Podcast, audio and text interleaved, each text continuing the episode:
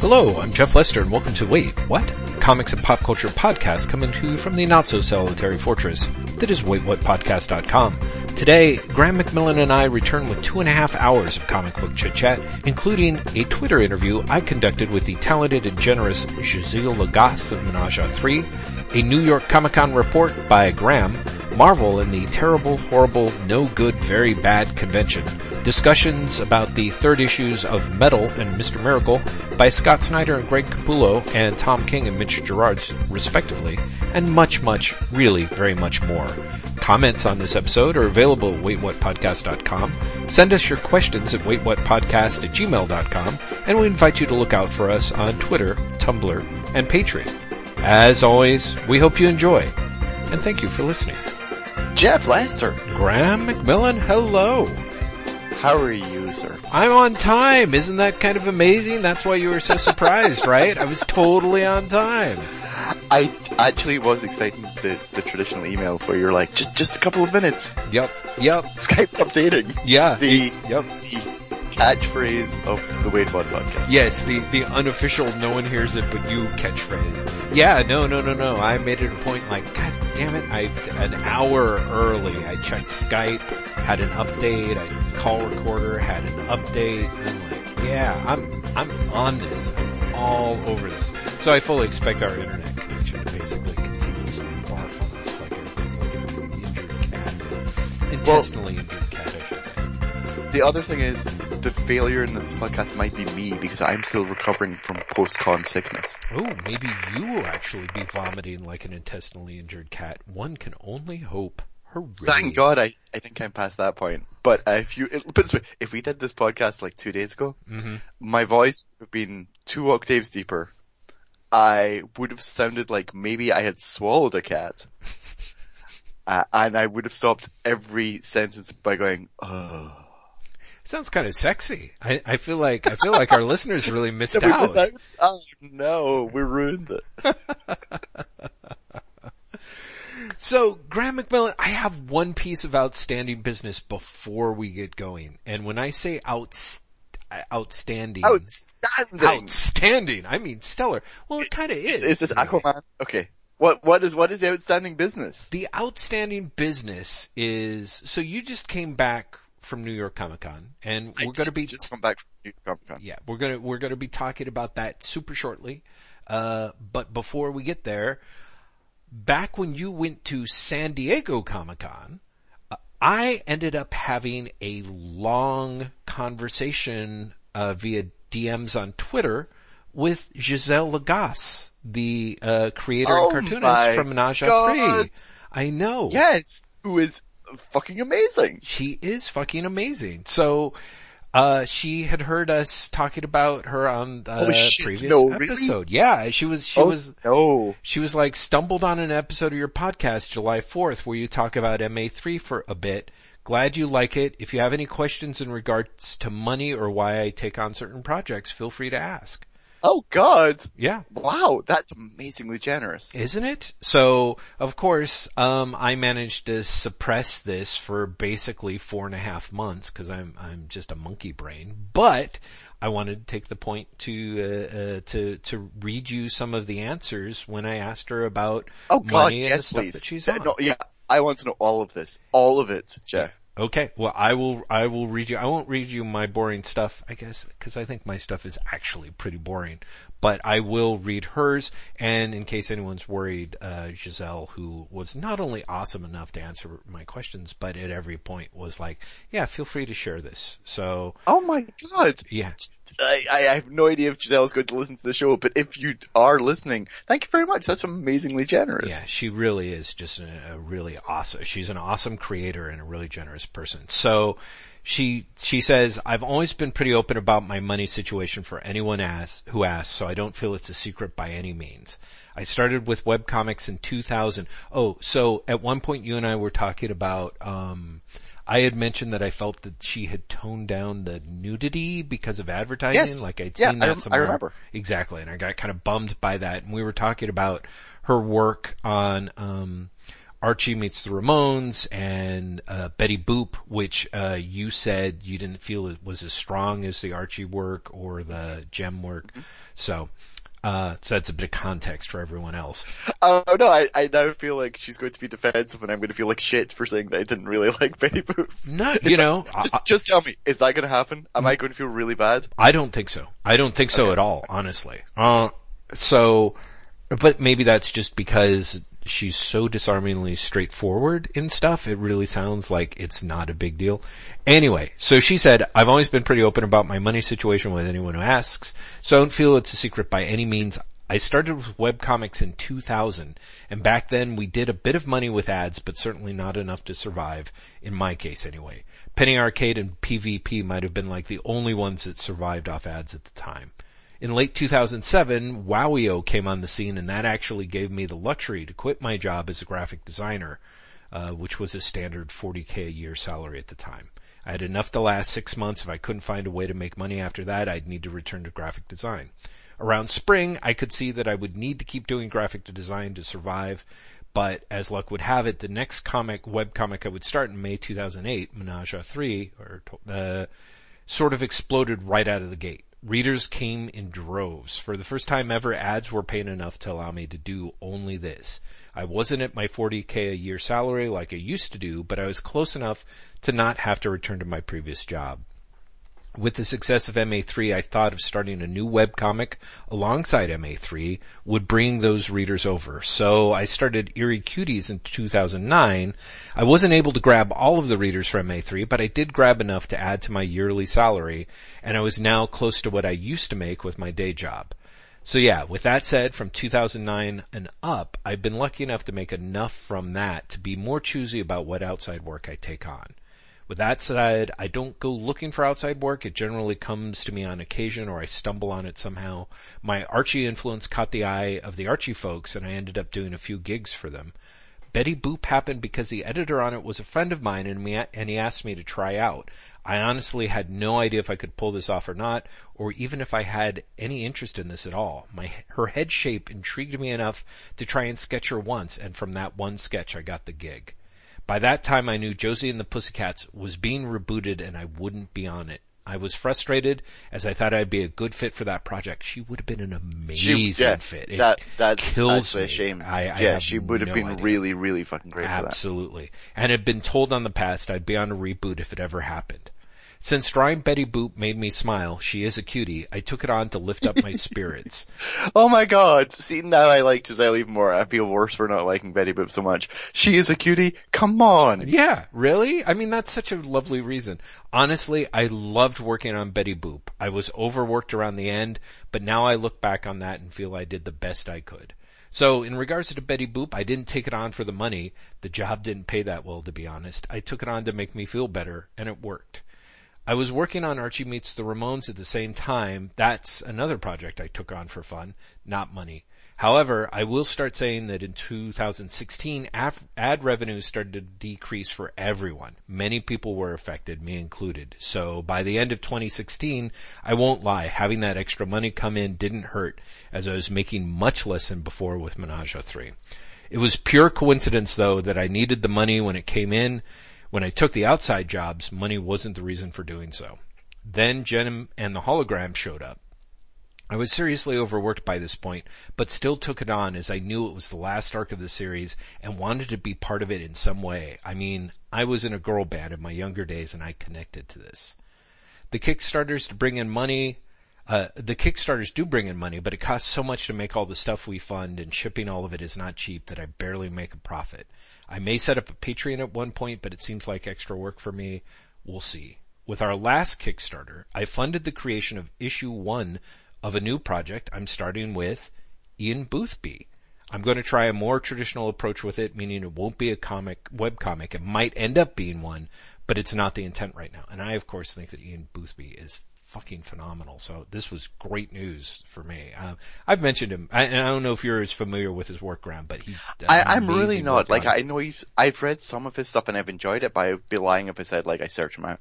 Yeah, it. Uh, when I was in the comic store on a regular basis, he had a really good, strong run on The Simpsons that yeah. I loved, and I know he's come back to it and and um, uh, as well as did work on Futurama, which never really quite clicked uh, for me as a property. Um, so I never really quite took to it. So I know what you mean. There's times though where I feel like breaking open Hoopla or something and trying to find, you know, trades or check him out of the library or something. Cause I do think he really is. He's, he's pretty genius. Um, so she goes on to say, if other outside jobs show up, I think I have enough financial security to still be a bit choosy, but if I feel the job might be, bring more awareness to my work, I might take it on even if I'm not 100% sure of it. I say this now, but it doesn't mean I'd still do it. When you work like 15 hour days, seven days a week, month after month to crank out this work, you have to love what you're doing to some extent. And in regards, no shit. yeah, right? Which is just like, ooh, those hours. Ugh. It's, it's one of those things where I forget, I know, but I forget, like, artists in the comic industry, just, oh. And in regards to Menage a 3 and the whole censoring issue because of advertisers not liking the female nipple, it's always been an issue. MA3 has been banned left and right by advertisers since the very beginning. We've changed ad providers so many times it's crazy. However, each time we lose one, it takes a while for us to grab another, so we can go one to two months without money because of the switch. In 2015, the guy who helps with this just bluntly told me, I think MA3 has been banned by almost every advertising publisher out there. I don't know what to do anymore. So I decided to stop showing the female nipple in the hope some ad publishers will let us back in or tolerate us on the pages that have no nipples. So that's how the site works now. Any page that has nudity on it doesn't generate money. So when I show nipples, I know I'm not making a cent off this. So yeah. Holy shit. Yeah, we now don't show it unless we have absolutely no choice. I did go in and tweak a bunch of strips for the printed book though. So in print, the female nipple is there in all its glory. and uh, I asked her about uh, adult advertising, like something like Oh Joy Sex Toy, which is interesting because when we had this conversation, Oh Joy Sex Toy was still had adult ads on the site, yes. and as you know, yes. that's not the case because it's being funded by is it Planned Parenthood? That... It's Planned Parenthood and uh, whoever makes the magic wand. Yeah, right, exactly. Like it's a partnership. It's it's it's a like the two partnered to, specifically to, to uh, sponsor Ojoy Sex Toy. Right, because Ojoy Sex Toy is uh, being used as, uh, as you know, Graham, but for people who don't know because they don't check out the site despite us talking about it from time to time very positively, um, it's really become like a sex ed site that, uh, providers in like places like Planned Parenthood, you know, send, um, their uh, clients to to be able to learn a lot of stuff about you know whether it's STIs or about um, you know different forms of sexuality or it's kind of awesome that it's really oh, it, transitioned it's, over it, to this fully educational site you know? It is kind of an amazing resource if you think about it because Erika and Matt and and their guest cartoonists mm-hmm. have covered so many topics at this point. Yeah, exactly. Like it, it's it's kind of staggering when you look back at the catalog that they have over mm-hmm. there now. Mm-hmm. Yeah, it is. It's it's the collections are enormous. So. Uh, anyway, so I asked, uh, Giselle at the time, cause, uh, about, uh, advertise, more adult advertising. Um, and she said, my main ad- issue with adult advertising is it then brings MA3 to another level we showed female nipples as for us, it's not that adult. For French Canadians and for the Franco-Belgian BD crowd in Japan, showing nipples for ages 11 up is totally fine. You'll even see billboard signs with nipples on them and no one blinks an eye. In the state though, female nipple, ban, ban! So if we allow, which sounds like an awesome uh, uh, Shonen Knife song. So if we allow adult advertising, we'll then start seeing genitals in the ads, and we've never shown any in the comic. What that will lead to is readers forcing me to go more hardcore than I care to go. Not sure if that makes sense, but that's sort of what I see happening if I let one thing slide. Yeah, uh, I mean it, it it actually totally makes sense to me. Yeah, I think so too. Like when you put it that way, I'm like, oh, okay, because I uh, anyway. Uh, and then I asked about, cause she co-writes Menage a Three with, uh, Dave Latigue. And she says, I like working with Dave, but I felt working with Ian would bring something new out of me. When I write with Dave, we have this formula that we both follow. We can basically copy each other when writing, which is good as we blend quite well. However, that can lead to us, lend to, uh, lead to us repeating ourselves. I think that working with Ian will take me a bit out of my comfort zone. And like you said, he's a funny guy, so I'll still be working with funny material, and that's generally my preference. I'll always work on creator owned stuff, but I'm still debating on what's the best way to deliver it. From 2008 to 2015, webcomics were the way to go. It made the most sense for me, but I'm not sure today. It might be a little bit of this and a little bit of that. I'll be experimenting. Uh, Menage a Three will more than likely end with volume 10, uh, or volume 12 at the most. I'm already almost done with volume 9, so the end is near. Now when I say end, I may end uh, how things have worked up till now. We may decide to do one shots or spin offs or whatnot, but that's still up in the air. Um, it, MA3 is simply coming to its logical end. I have an idea in mind of how I want to end so that it leaves the doors open enough to possibly do something else in the world. But this idea could change the closer we get to the finale. Something that feels logical now may not seem that, uh, may not seem that logical the closer we get to it. And that's that's my little mini interview with Giselle that, who's awesome. Which is is wonderful. Yeah. Like that, that's I'm fascinated. Part of me, it's funny you you mentioned OJ Sex Time. Part of me is like, I wonder if Limerence would do something with Giselle. If, uh, if Limerence, uh, Oni's erotic imprint. Oh, yeah, I would, I would kind of hope so. The thing that I think is interesting is, is, and this makes a lot of sense, is that Menage a Three is very much a it's a very sex positive comic, um, and but it's I mean it's really almost a little bit like Three's Company with nipples when she says it that way, and so well, I mean that's just it. It's I, and this is not, this feels like I'm misrepresenting the comic, but I'll try and explain. Mm-hmm. It feels very much like, an, for me, an old school farce. Mm-hmm. Exactly. In that it's a sort of risque comedy more than it is a sex comic. Right. Right. Exactly. Right. It's risque. It's just, it's at, you know, 2017 levels of risque you know? So that means that i think does mean that it seems a little more explicit to an old fart like me but actually one of the things that i like is kind of just it's it's sort of positioned precisely right. It the focus is very much on the story um and and things sort of and the characters. It all plays out really well. It's something that i enjoy a lot um so so in that sense, yeah, I don't know. It, it, it's it's so funny because I think that the material that she has is so perfect, and she does they do she does a great job. Dave Latique does a great job co-writing the strip with her, um, but but it's also kind of that weird, like I, I kind of see what she's saying in a way. Yeah, I think if it was a little more explicit, it might be easier for her in some ways. You know, but it would also be a very different comic. Well, see, and that's it. And I think she wants it to be what it is, which I really, um, you know, I which I really appreciate it for. So I mm-hmm. think that it's. Yeah.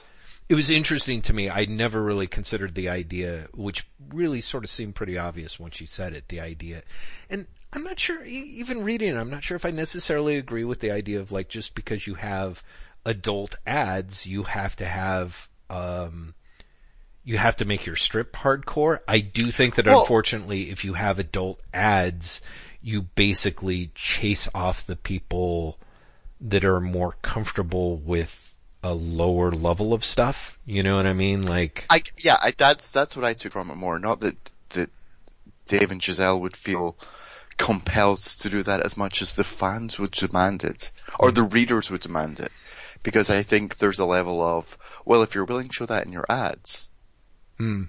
then then you should be willing to show that in the work. Right. You know, I think it does.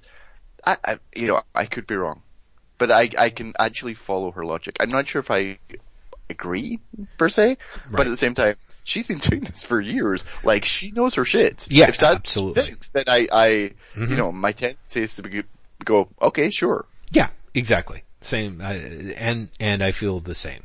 So, and she also does have a, um, you know, I didn't, I don't really spend a lot of time on it, but there, I know that Menage 3 is supported by, it's got, used to have a, a you know, chat forum, you know, sort of bulletin board type thing that uh, when I flipped through seemed like had a lot of very supportive people, but also, you know, your usual typical kind of internet grumbly complainers. And that it, to the extent that that community is there, it might have changed that dynamic in a way that she, she clearly, she clearly felt so and didn't want to do Mm-hmm. so. So yeah, I think it's, anyway, so that's, that, that is, that is the thing. I'm very excited by what she ends up doing with Boothby and it was really interesting hearing her talk about these, these other projects. So. And, and very interesting for me, and this might just be me being like, you know, this is my weird, you know, fascination. Uh, very interesting for me talking to hear her talking about it won't be a webcomic. Mm-hmm.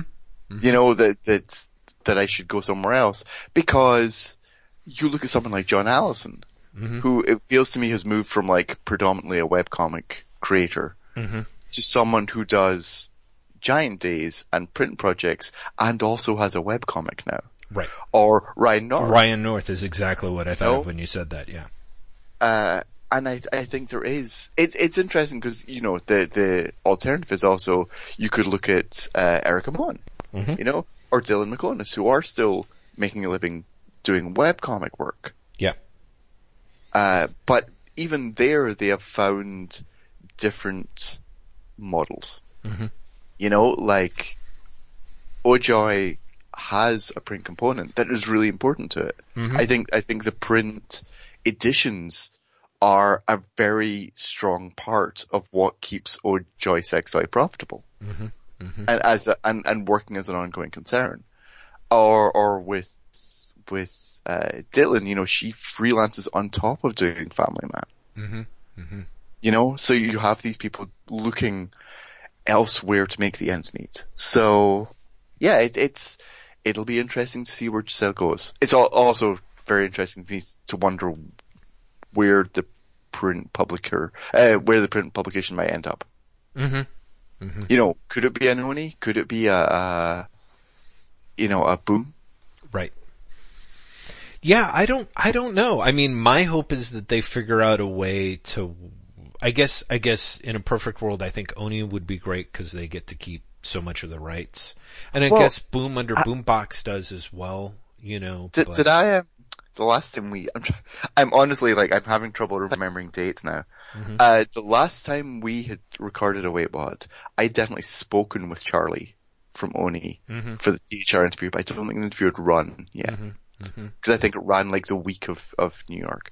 Um, but so Charlie Chu used to be the senior editor Oni, is now the uh, VP of creative slash business development. A title even he is like, it's a mouthful, it doesn't mean anything. um, but basically he's in charge of finding new ways to make Oni and the creators money based on existing properties. Mm-hmm. So that means TVs and movies, but it also means the board game stuff.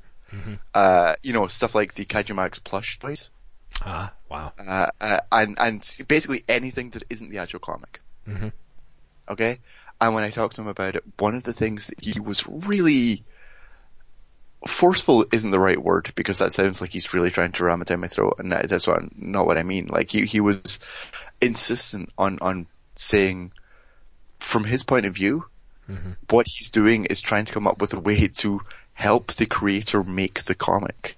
Mm-hmm.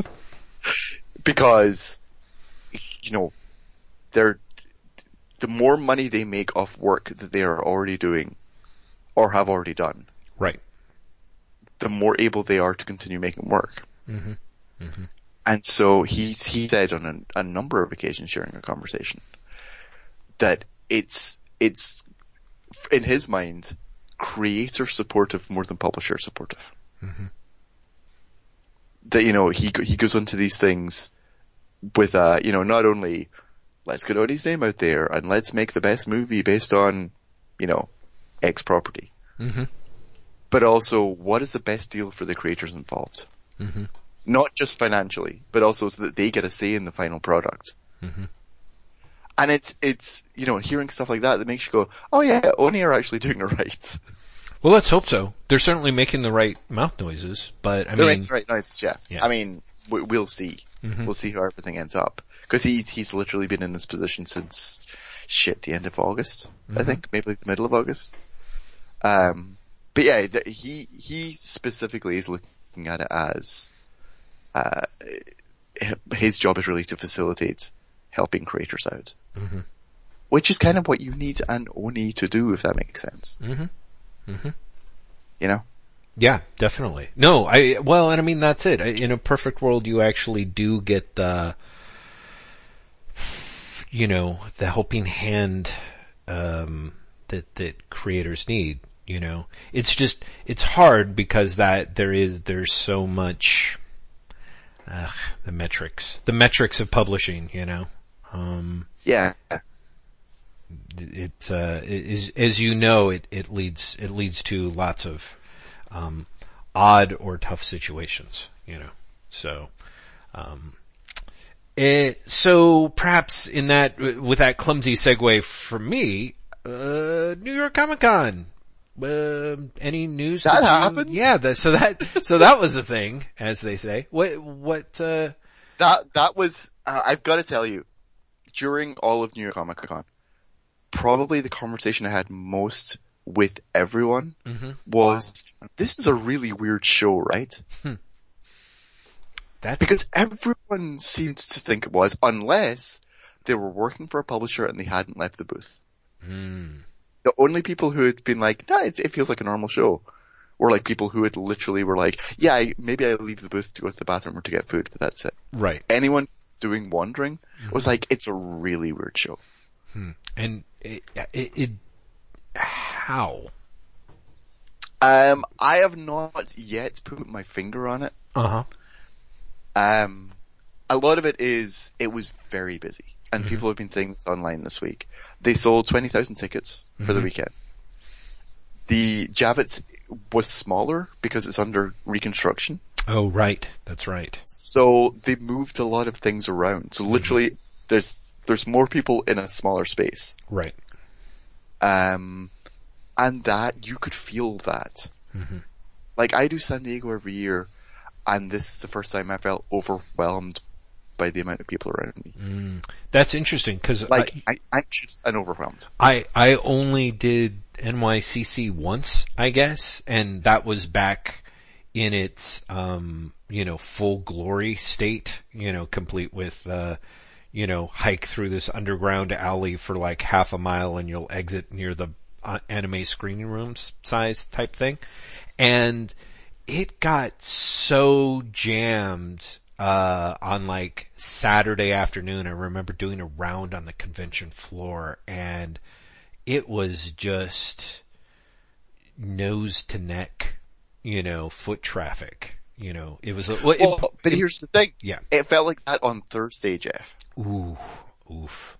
Okay. Then yeah, that's, that is amazing and kind of terrifying. And like on, on Saturday, it, there were literally places on the show floor where you could not move. Hmm. You know? Mhm. And that's bad. Well, you know, I have to say, I definitely think there is something, and, and this is, again, someone who was there like, I don't know what the hell it was, like five years ago. NYCC was, in contrast to some of the San Diego's that I saw, the, it, it needed, um, cosplay selfie pullout lanes. You know what I mean? Oh, sh- yes, very much. So, NYCC needed, and, and this year especially, needed someone to step in and go, there are certain things you can't do in places. And part of that is you can't stop and get your picture taken everywhere. Yeah, exactly. Because, so in order to get in, you literally had to pass through a metal detector and then have your badge scanned and have your bag looked through. Okay, so that's, that's fairly extensive anyway. And don't get me wrong, I'm really glad. hmm Because, in, in all seriousness, with everything that's been happening in the world, I was genuinely fearful that there was going to be a shooting at JFK Mhm. or at the convention. Me too. Especially because it was so soon after the Las Vegas shooting. It, it, yeah, it was within a week, right? Mm-hmm. Um, so yeah, I'm not complaining that they have the bag search, they have the metal detectors, not at all. However, do not stop immediately after that so that people can take your photograph. Right. Yeah. And people were doing that the entire four days. hmm And that's a terrible idea. And the idea that no one came along and said, you can't do that here Yeah. is nuts to me. Yeah. Because all it did was make the lines worse.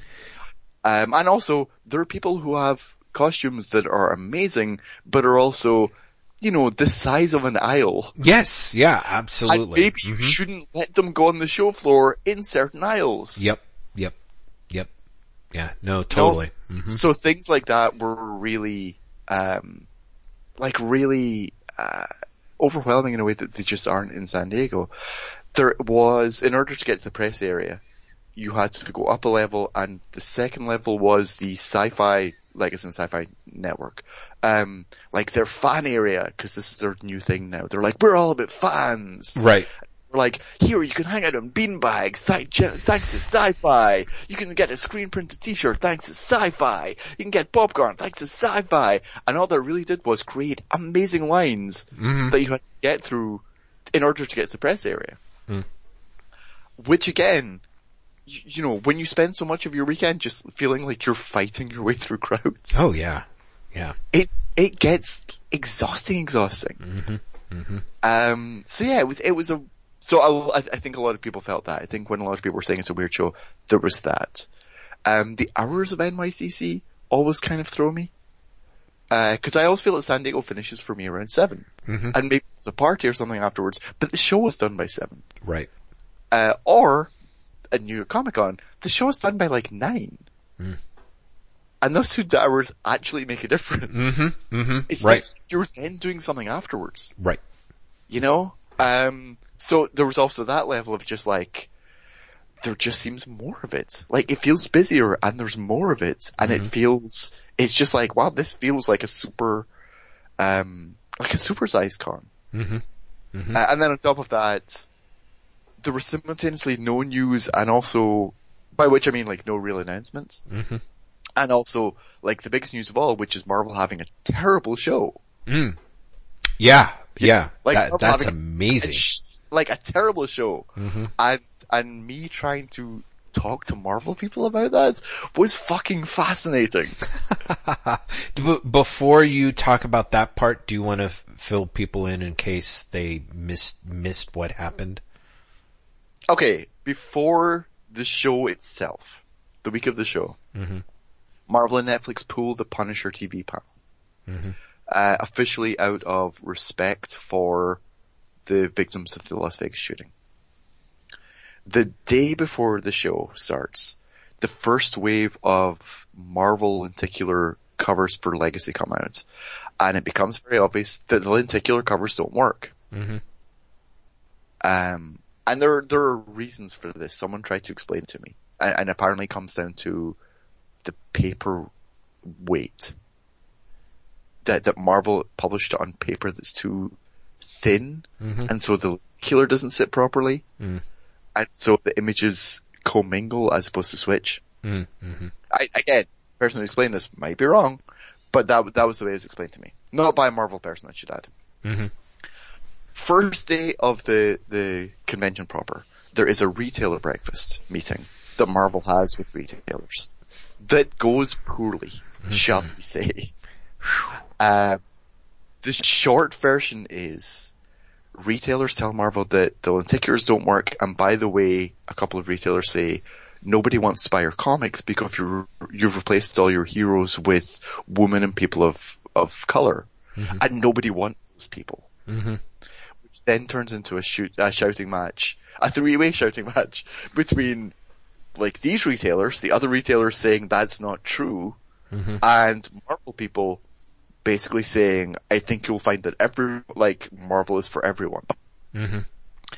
This comes, I would say it comes to a head, but it doesn't because they shut the panel down.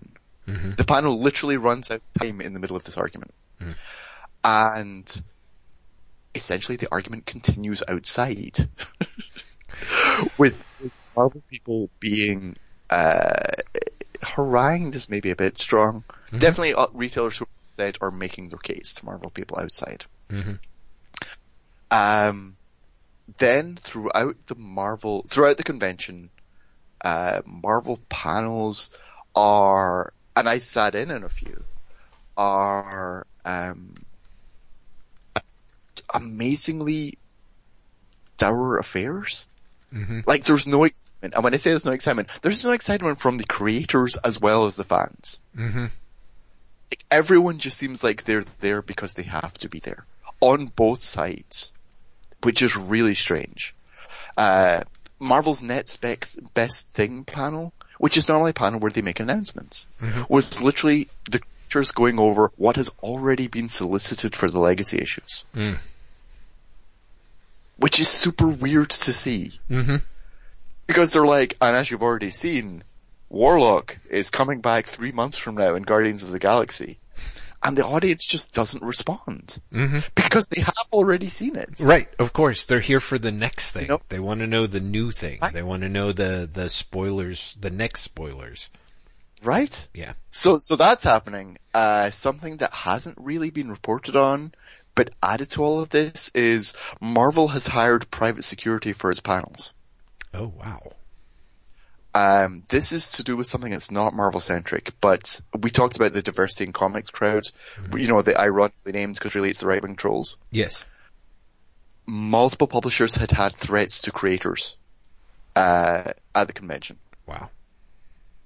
Um, I, I, I'm not going to name names, but some publishers had wanted to pull panels or creators from panels mm-hmm. in order to be safe. Marvel's response was, we're just going to add more security. Mm-hmm. But it turns into a super weird thing where you're at a panel where no one's excited and you can literally see guys go up and down the aisles, checking repeatedly. And they're wearing like big name badges, you just say Marvel. Jesus. And you're like, this is fucking surreal. Mm-hmm. Then, on Friday, Marvel announces a partnership with Northrop Grumman. Yeah. Hey! That's, that ironically turned into the biggest news of the show. Mm-hmm. Mm-hmm. Because safe people weren't excited. Oh yeah. And and for people who aren't following this, who don't know, Northrop Grumman is a is a huge defense contractor. So Yes. Yes. Um, and, and, um, one of the problems is, so, so Marvel announced this on the Friday and said, come to our booth on Saturday, we're going to have a presentation, we're going to, it was called an activation, because of course it's called an activation. Mhm. Uh, but they're like, we're going to have co- a comic called Marvel and, shit, it's called Marvel and the End Stems or something yeah, like that. I think the end stem sounds right. Um, but they released a digital version of this 1st on Friday. And part of the comic included advertisements about this partnership. And the partnership was officially meant to promote STEM. Mhm. The problem being, the comic outright said, Northrop Grumman is the real life Stark Enterprises. Mm-hmm. And Jeff, you and I know that it's the Stark Enterprises before Tony Stark gave up weapons manufacturing. Yeah, exactly. Like Yep. it's literally the before Tony Stark became a superhero Stark Enterprises, Yep. which many people called them on on social media. Um, it was hugely unpopular. Mm-hmm. This partnership, so much so that within 14 hours of Marvel's announcement and more than 12 hours before the event officially launched it, Marvel announced the whole thing was dead Mm-hmm. At like 12:46 in the morning. Wow. They sent out a tweet saying the event is cancelled. Mm-hmm. Jeff, you're a straightforward, sensible human being. What would your common sense read in this situation be? Uh, in what regard? The idea would be that they saw the negative publicity, got cold feet, and decided that the best way to try and save some face was to pull the plug on things. Right? You you think that's fair? Yeah. So I go and talk to a Marvel person. And it was uh, one of those conversations where you have three levels. You have on the record, I can name you. Mhm. You have off the record, I can use what you say, but I can't name you. And you have entirely off the record. Right. Okay? I'm not going to tell you the entirely off the record because guess what? That's entirely off the record. Right. However, the off the record, but I can use as sources say, Mm-hmm. told me face to face two things.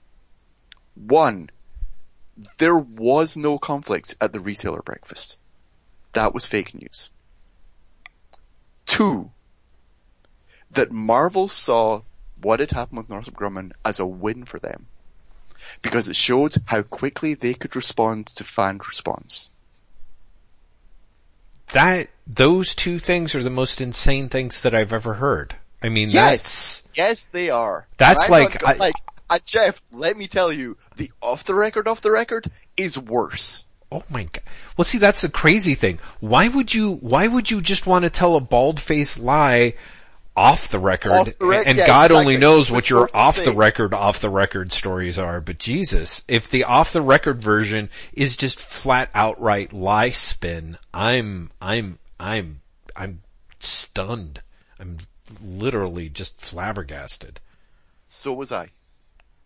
I mean, I'm not joking. I have, I have done, you know, I have been spun before. hmm I have never been spun so clumsily, and I've never been, like, outright face to face lied to. Yeah. Yeah. To the point where I was, I, to the point where honestly I was, I walked away. Yeah, I get it. Cause I was like, okay, there's no point to this conversation. No, I- right. It, there's a little bit of the no need to ever talk to you again kind of thing on top of that. Like, genuine, like, genuinely, like, wow. Yeah.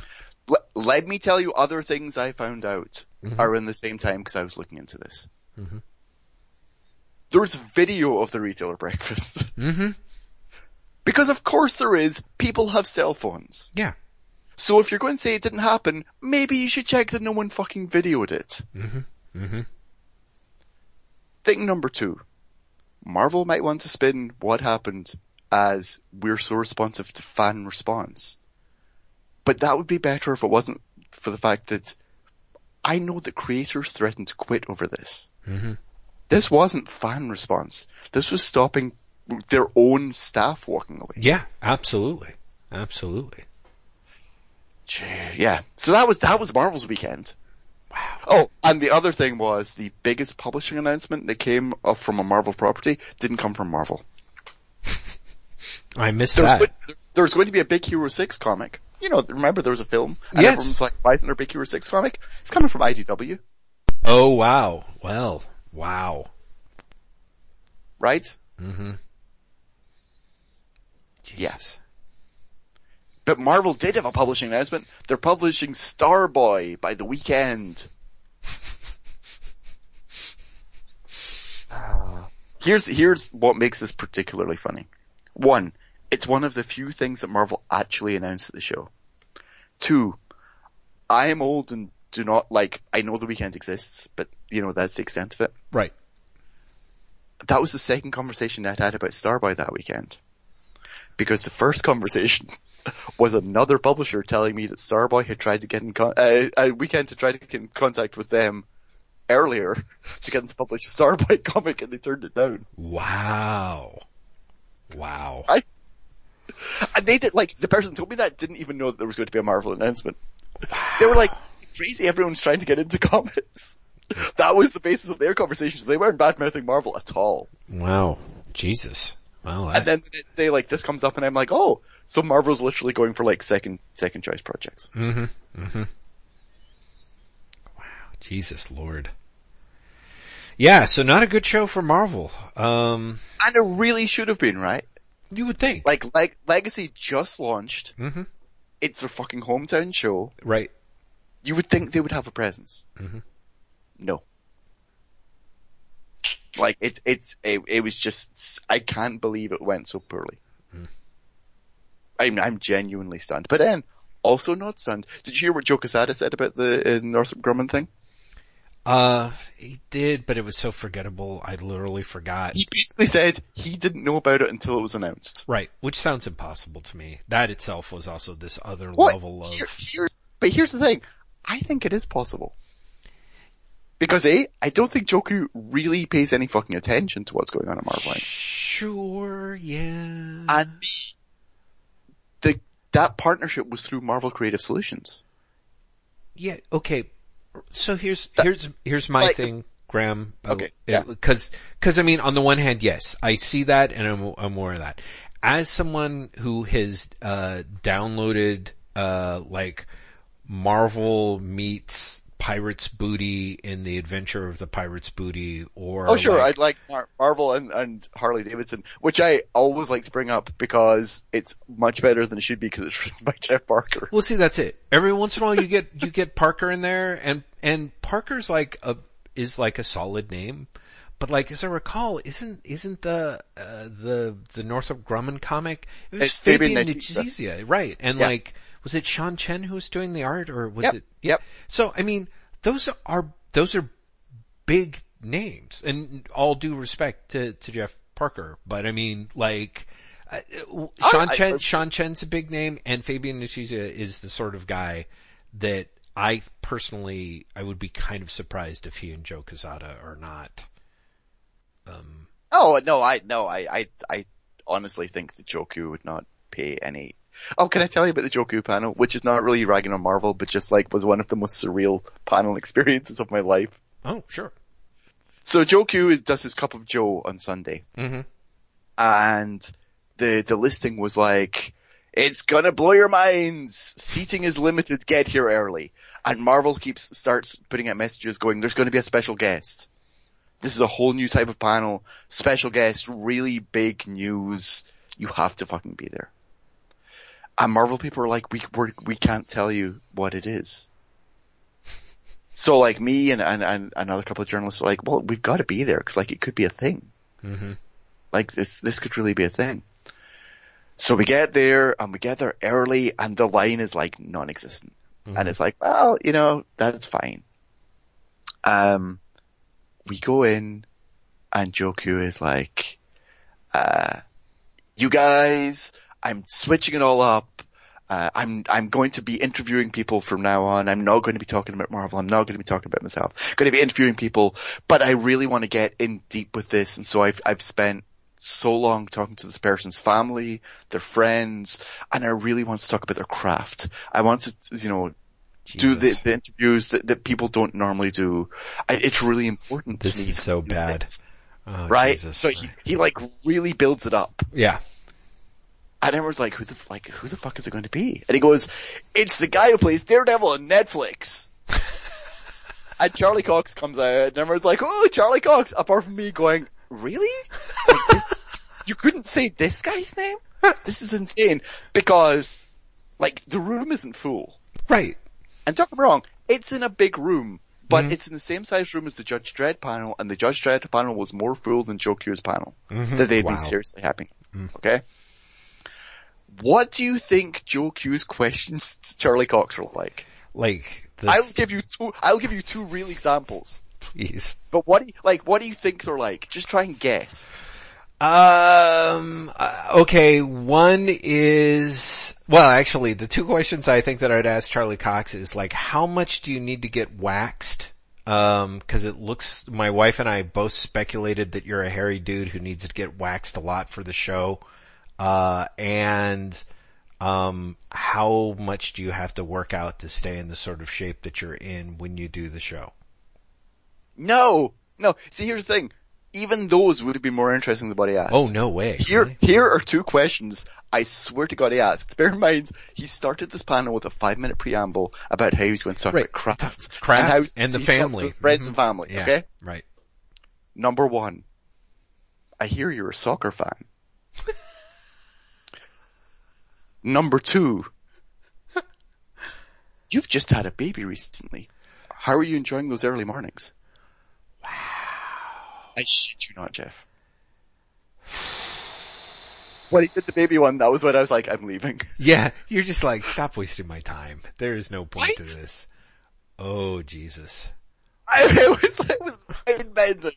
Because I think Joe actually believed his own hype. I think he was like, no one's ever done an interview like this. And on the one hand, they haven't because no one would ask so mundane question. Yeah. Yeah, yeah, yeah. Yeah. I mean, it was amazing. And you could see Charlie Cox be like, how am I going to try and make this entertaining for the people who are watching? Mm-hmm. Mm-hmm. Cause he knew how bad it was. he, you could see it in his face. He, he knew how bad this, that was going. Oh, it also started with Joe Quesada coming out with an iPad going, the printer in my hotel didn't work so I couldn't print out my questions. I've got an iPad. oh man. Oh, that hurts so much. Wow. Wow. That sounds like a truly painful experience. Yeah. I mean, really, it, it, you can't imagine, like, you can't imagine things like that. Yeah. Yeah. It, it really was one of those, this, this is, and again, things like that added to like the surreality of the show. Mm-hmm. You know, where you're like, is this a real panel? is this actually a thing that's happening? I, I can't believe, like, they thought people would want to see this. Mm-hmm. Mm-hmm. You know? Um, there were good panels. The milestone panel was great. Uh, one of the surrealist things about the milestone panel was they played like 10 minutes of, uh, Robert Kirkman's, uh, like he's doing an, a documentary series for AMC about the history of comics. Oh yeah, right. Yeah. And they played like 10 minutes of his episode about Milestone. Mm-hmm. And I could have watched the rest of the fucking episode right there and then. Mm-hmm. Mm-hmm. I was, this is really good. This is like really good, interesting shit. Yeah, that's awesome. Um, yeah, so I don't know what the rest of the series is going to be like. But the Milestone episode was amazingly good. Wow. Like they, they showed 10 minutes and it, it was great. Cause there really was people being, uh, front, Mm-hmm. Like Derek Dingle basically going, yeah, the only reason I was involved with the Milestone was because I owned a suit. He's like, they were all creative guys. I was the guy who could do math. That's the only reason I was involved. wow. You know, then it cuts like Denys Cowan being like, yeah, he owned the suits.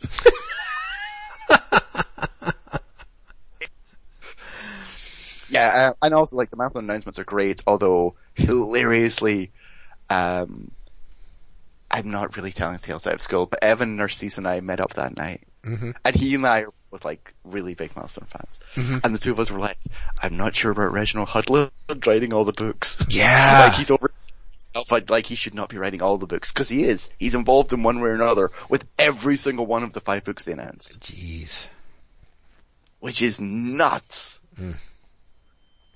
Um, but you know, there's there's they've they've I'm I'm super excited to see like Static back with Kyle Baker drawing, Mm-hmm. uh, Xombi back with Greg Pak with and and switching the the uh, concept. Mm-hmm. Oh, I didn't I'm really realize.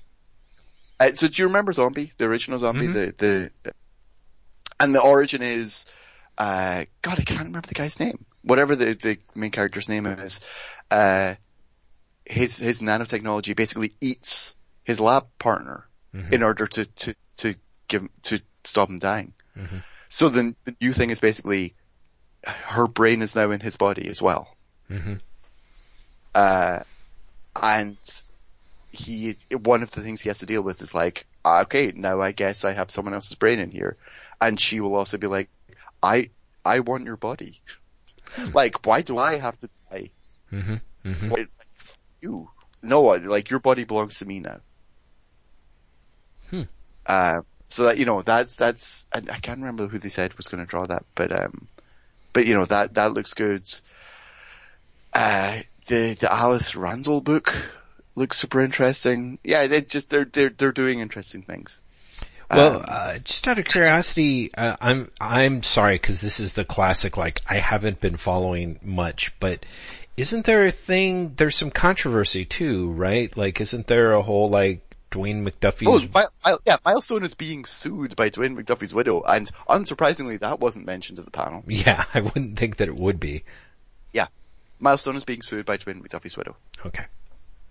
Um, for, and I could be misremembering this, both she says that she didn't get the, she doesn't get the, the monies owed to her Mhm. by the new, by the new thing, but also that she is essentially cut out of the decision making process. Right. That that despite the agreement, they like the the rest of the owners like reconfigured some sort of like limited liability partnership Yeah, or corporation I, I, I or want, I something. want to say, yeah, I want to say there's something like really shonky, like, yeah. they are like, whoa, we're milestone two! right. So it's a different company. Yeah, Yeah. it's some, it's something like that. hmm One of the things that was really interesting at the panel was, um, they talk about the founding, obviously. Mhm.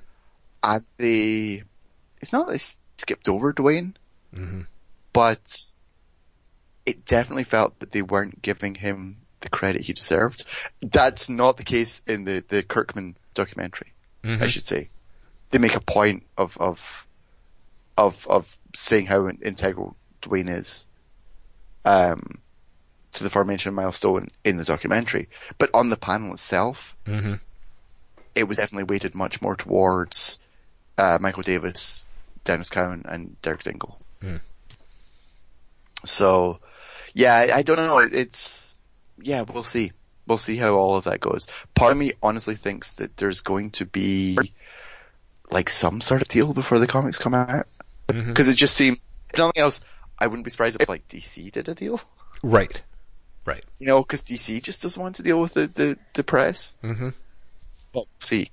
Because as far as I know, like it's still Milestone's still an independent uh, an independent entity that's licensing to DC. hmm hmm So, we'll see. Wow. That that is that is craziness. Um, yeah, it'll be really interesting to see how that that shakes out. Yeah. Um, I'm trying to think what else was. The Doomsday Clock event was fun. Mm. Uh, I don't. I, how much of this is like come out? The Thursday night, the night before the, the live stream panel, hmm uh, there was an event for press where Geoff Johns walked us through the first issue entirely. hmm I think you Like all mentioned of- that. Right. Yeah. Like the whole thing. Uh, yeah. the whole thing. And it was, uh, even like outside of the Doomsday Clockness of it and the Watchmanness, hmm it's very interesting to see a writer literally page by page walk someone through his story. hmm Uh, not just like this is what happens, but also this is the decision making process that took us here. Uh, and I kind of wish that they'd do that more often and with other books as well. hmm Do you know what I mean? Because I'd love to see uh, other writers do something with that format. You know? You know, I have to say that that rubs me really the wrong way. Which I, uh, you know, of course, we're like, oh, how surprising, Jeff. Wait, You wait, were no, no, an b- objection because because of because of Doomsday Clock or because of the format. the I think the format of here's the first appearance of because it's not like you guys read the first issue, I'm assuming, and then he walked you through it. It's literally like here's the first issue. I'm wa- you're reading it while I'm wa- while he's walking you through it. Uh, Yeah you- or no? Well, it's kind of complicated because basically the format is we went in, Mhm. all the pages are hung in a gallery. Mm-hmm. We have time to go through and read everything 1st Mm-hmm. before he comes out. So we had just read it, Mm-hmm. and they made a like you made a point. They're like like do this before he goes round. Oh, okay. All right. Well, that that But then the that sort time, of like, it. But at the same bit. time, you know, that's maybe twenty minutes before he goes through it. right? Do you know what I mean? So it's, it's not like I had we had, had time to sit, uh, sit with us. Mm-hmm. Yeah, and there's just something that I find. I mean, you know me. I'm very much the idea Right. of like the the the author only has so much say over the the product any anyway. So the idea that it's like while it's still fresh in your brain, he's walking you through the de- decision Oh process. yeah, I, I I love that. But then again, I'm a process wonk, so of of course I would. Well, I'm into pro- I'm into the idea of being able to go through that process. Yeah, absolutely. But 10 or 15 minutes after, it seems to me like it'd be really hard for you to walk out with an unbiased idea of what it what of what it was because it's literally still ringing with um drenched in intention. You know what I mean? Like it seems, it seems like it's a way to avoid, to make sure that, uh, the most p- prominent tastemakers get walk through it in a way that will not allow, that, that, that, that minimizes the chance for misinterpretation. This is where my cynicism comes in because I'm like, well, of course it is. Well, yeah, but, uh, well, and there like you go. like it's like that's that like that's that's exactly what it is. hmm You know, it's a press event. Press events are to control the narrative. Well, Like that that's what they're there for. Sure, but there, there, there's the, there's, there's the soft handling, which is like, you know, fly out to this place. We give you lots of great food. We're putting you up in a hotel. Then we're shuttling you out to Lucasfilm Ranch and you get to actually Oh, like, no, hon- hon- honest, honestly, Jeff, I think that is more insidious than, than this.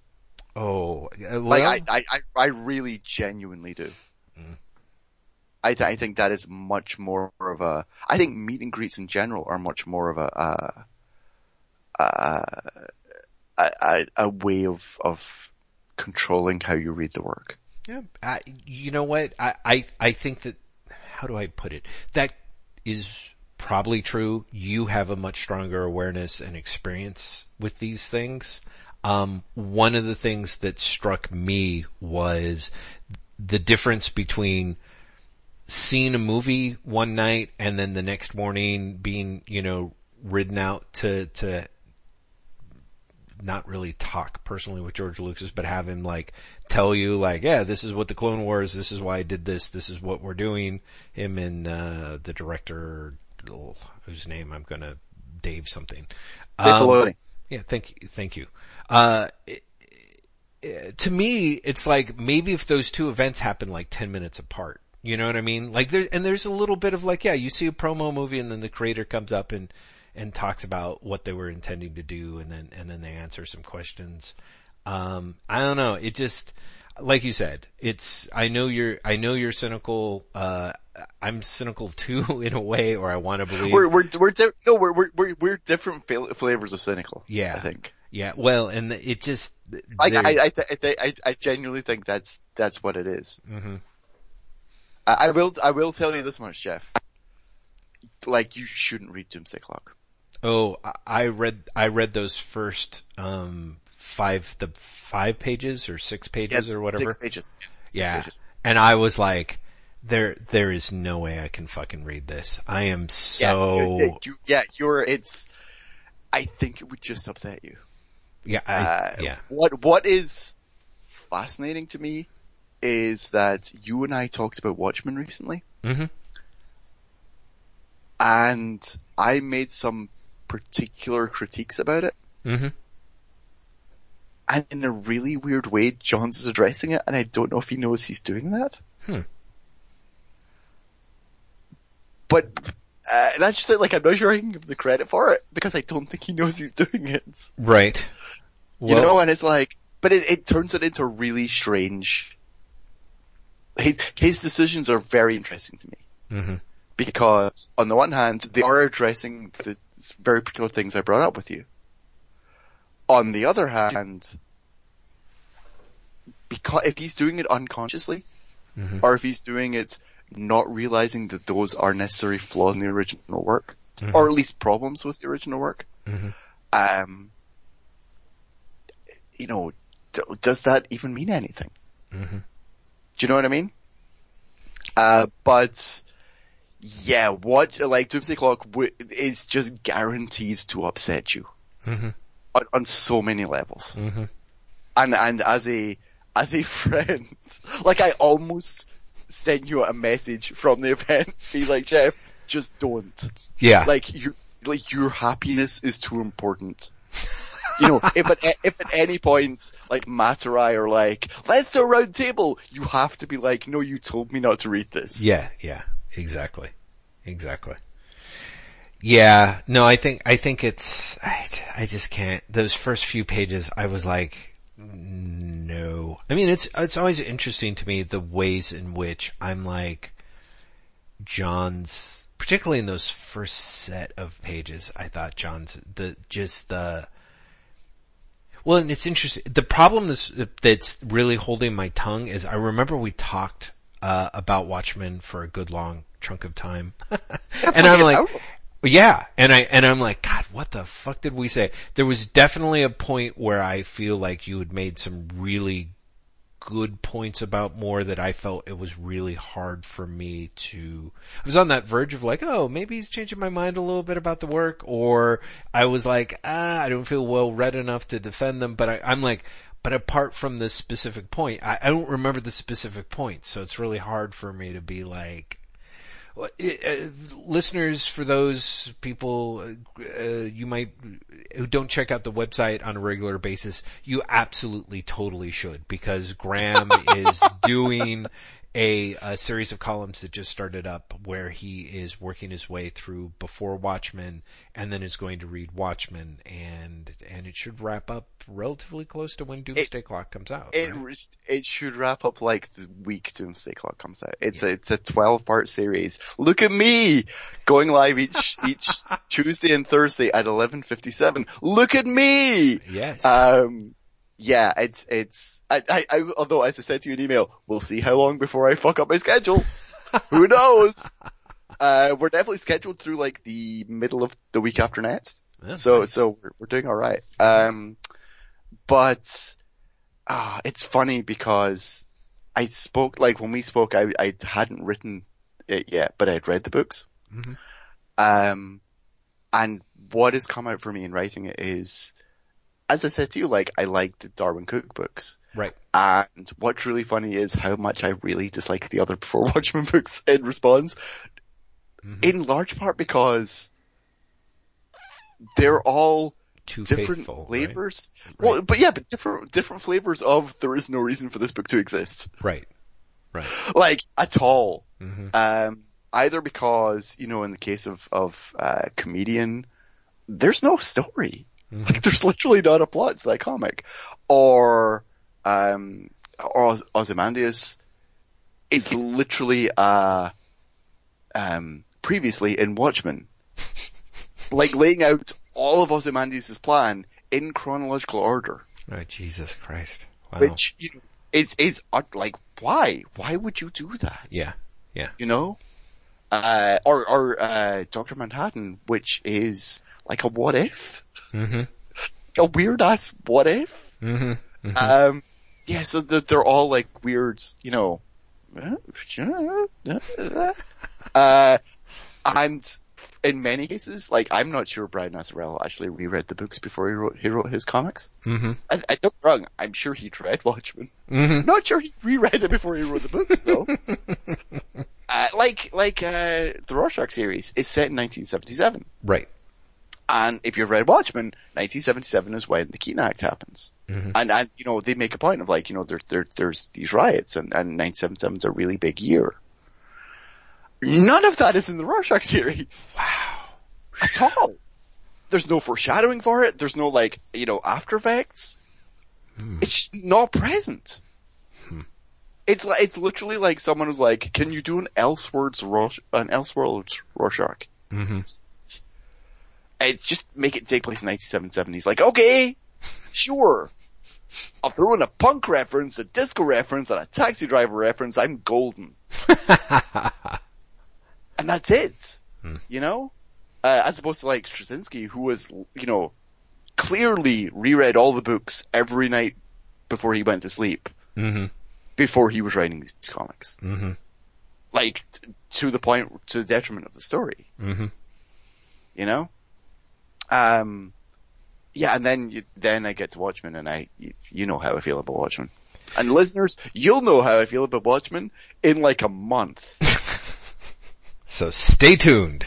Exactly. Stay tuned. WaitWhatPodcast.com. Oh man. so yeah, old Doomsday Clock. I'm uh, yeah. Hmm. So, uh, Graeme, I have to say, I'm frustrated with DC these days. I'm, there's, Tell me why. There are things that I actually like from DC that's coming out. Like I'm kind of stunned that, uh, for me anyway, like, uh, the current incarnation of Deathstroke is just kind of a perfect little superhero book for me. Like, it's got, especially with this weird pivot into, it's a superhero team that's being run by a supervillain who no one can believe is actually trying to change his spots. Exactly. You know. Has, has he really gone good? Right. Uh, yeah. Yeah. Exactly. And, uh, I just, I, I really enjoy it. I enjoy Priest's way with characterization. I enjoy the, the really, um, screw-wise way that he plots you know, which is this weird, very high level seat of your pants, you know, none of this should really like come together, but it, it seems layered in a way that seems intentional, you know. Yeah, Uh, and, and somehow it, it comes together, not exactly despite him, Mhm. but it feels like, it feels like it overlaps organically. hmm Right. Well, exactly. And that's it. It sort of, it sort of feels like, oh, he's kind of got this big master plan laid out when after reading just the, even the small portion of that, um, that book of essays that he self-published, um, I'm aware that that's really not how he does his stuff, you know? Uh, so there's stuff like that and there's, there's a few little dickering things that I'm not like, I was like, uh, Suicide Squad, okay, but I'm, I finally just have to give it up, you know, it just, I, I had been talking for a couple of issues and this was the point where I'm like, yeah, okay, it's enough of a transition point where I think I can jump off without really feeling the pain. But for me, there was the sort of the try punch of, um, you know, the conclusion of the War of Jokes and Riddles, which you were very, uh, in Batman 32, where you were like, oh, Jeff, I'll be very curious to see how you Cause, cause stick you, to you this. it almost inevitably hated it, right? no, I didn't. Uh, that's. Oh really? Yeah, no, that, that is the thing. I didn't, I didn't hate it. I, I was at that point cause there is a, there's a, there's a page where, uh, for, I don't want to fully spoil it, I, I guess, for the readers, even though it's a couple of weeks Spoil old. it. Yeah, I was going to say by the time this comes out, I want to say It'll, yeah, like the- it's at least, yeah, it's at least two weeks, if not three. yeah, I think it'll be three. Well, that, but I mean, that used to be like less time than, you know, Yeah, an but it's, it's, out, it but- comes out every two weeks now. Like, I, here's the thing, I feel spoilers are maybe not fair game, but I think once the next issue is out, Mhm. I think you can, I think spoilers are alright. You're right. Well, so this is going to be like, isn't this going to be like an issue? We're coming out like two days before the next issue or something, or am I, I- already an issue behind? I honestly, I honestly don't know. so right, exactly. You're reading so far in advance. Weird for me, yeah. Exactly. So uh, basically, there's uh Batman makes a choice, a decision uh, at the close of the the War of Jokes and Riddles, and as it was happening, I was like, "Yeah, I okay." Like I was like, as it was happening, I'm like, "Ugh, it's a step too far," but I'm kind of like, I think I'm on board for it, which I thought was like, "Oh, this is going to be the moment that I reject." And then there's the um, the twist on top of that, which is sort of unexpected. And I'm like, oh, that's an unexpected thing that I can basically get behind as well. So I finished the, I finished the issue and especially mm-hmm. with your warnings, I was like, oh yeah, I, I didn't, I, I didn't dislike it. Yeah, that's alright. But you know what, Graeme? I gotta say, like, A, I do have this level of my ongoing suspicions about Tom King just kind of not liking Batman or feel really justified so far so far. We'll see we'll see where it turns. Um but also I just had that thing of the a lot of the earlier plot hammering. Cuz the whole the whole finale gets to that point where um the it's not that final twist of Batman's choice. It's actually his penultimate choice where he's basically like, you know, everyone in Gotham is going to end up dead. I have to choose which side I throw my side, you know, throw my side on in order to overthrow the other team. You, you know, th- do I side with the Riddler or do I side with the Joker? And I, you know, I, I, I typed this a little bit in an e- email to Matt Terl, um, and I was kind of like, yeah, I it that sort of works for me in in a one issue Bob Haney Brave and the Bold like you know the Batman Batman's like I've got to team up with the Riddler in order to stop the Joker. I, I'm okay with that when it's kind of a one issue in the Haney verse kind of thing. You know what I mean? But there's some, but there's some weird, the flip side of it is is played out at this level. I'm just kind of like, uh, King's, it was, it was just too plot hammered. I, I realized like the denouement didn't really bother me. What in part because I just kind of wasn't.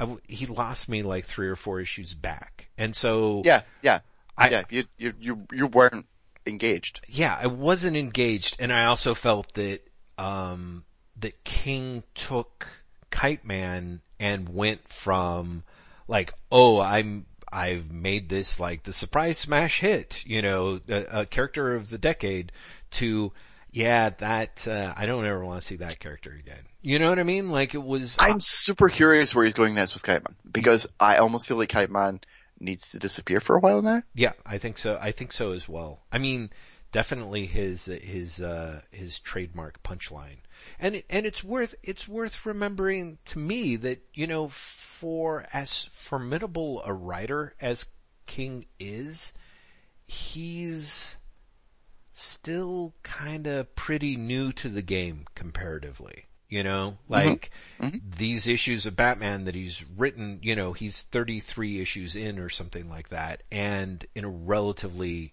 short, super short, per- compressed period Well, of time. you know, if if you think about the the um, Omega Man was the first time a lot of people, myself at least, had really noticed Tom King, well, and I- that launched in 2015. you actually, you were the one who brought him to my Oh, attention. I guess it would have been Nightwing. Yeah, uh, not Nightwing, Grayson. Grayson. Yeah, Grayson, which was But really just the year before. You know? Yeah, So Grayson was what 20? Yeah, 2014. yeah, I want to say So, uh, which is 2014, super 2013. super recent. hmm Yeah. Yeah, it's Yeah. super recent. So he's had this real meteoric rise and part of me is like, I think there's a way in which part of me is like, eh, not 100% uh, down with the craft. I mean, you know, like, or for me, like part of it is a little bit, I feel Which like, It's kind of hilarious if you consider like the response to Grayson issues, especially his initial Grayson, Grayson Right. issues. Both of us were like, he's formally amazing. Yes. Well, and how do I put it? That's the weird part is he is formally amazing. Like when you get to the end of that issue, uh, I can look at what he's doing, the underpinning thoughts of what he's saying about, um, Batman and even honestly the difference between a riddle and a joke. Like it drills down really deep. There's just the, the unfortunate thing and this is like I feel like with the vision when he more or less tosses a character's continuity on the bonfire, um, it, it- there's ways in which you sort of can forgive it, I suppose, in, particularly in the context and especially it helps, I think, in the vision, the idea that that's a little bit of what the what the character is about slash going through. Like very much the, it's, it's a really easy to fudge the details of who a character is when the, um, underlying theme of the book is essentially a person's midlife crisis and their attempts to make themselves be something other than what they are, I suppose. Like that Sure, sort of and, and also to, works to for me. be to be more cynical, Marvel does that all the time with all the characters. Well, Like, yeah, so- so- You know, you were like, sure, of course. Right. Yeah, no, I think that is absolutely very true. So, so for me, the, that links up to Mr. Miracle 3, um, and Metal in sort of two different ways, I guess. Cause for me, Metal, which I really love the prelude issues, I'm three issues into this event and I kinda really don't like it. Like I'm just not enjoying it. And it's also very weird. Maybe part of it's like this bad timing to me, but there's a little bit of the, mm, you know, following, following on the heels of rebirth where everyone's like, hey, like, this is, you know, we, we're, we got too dark, we got too grim, like we realize we gotta stand back, these characters have to be inspirational, and, uh, metal is really interesting to me and what it may thematically basically be saying, which is something along the lines of Batman's poisoning the DC universe, Uh, or I guess an alternate take is kind of,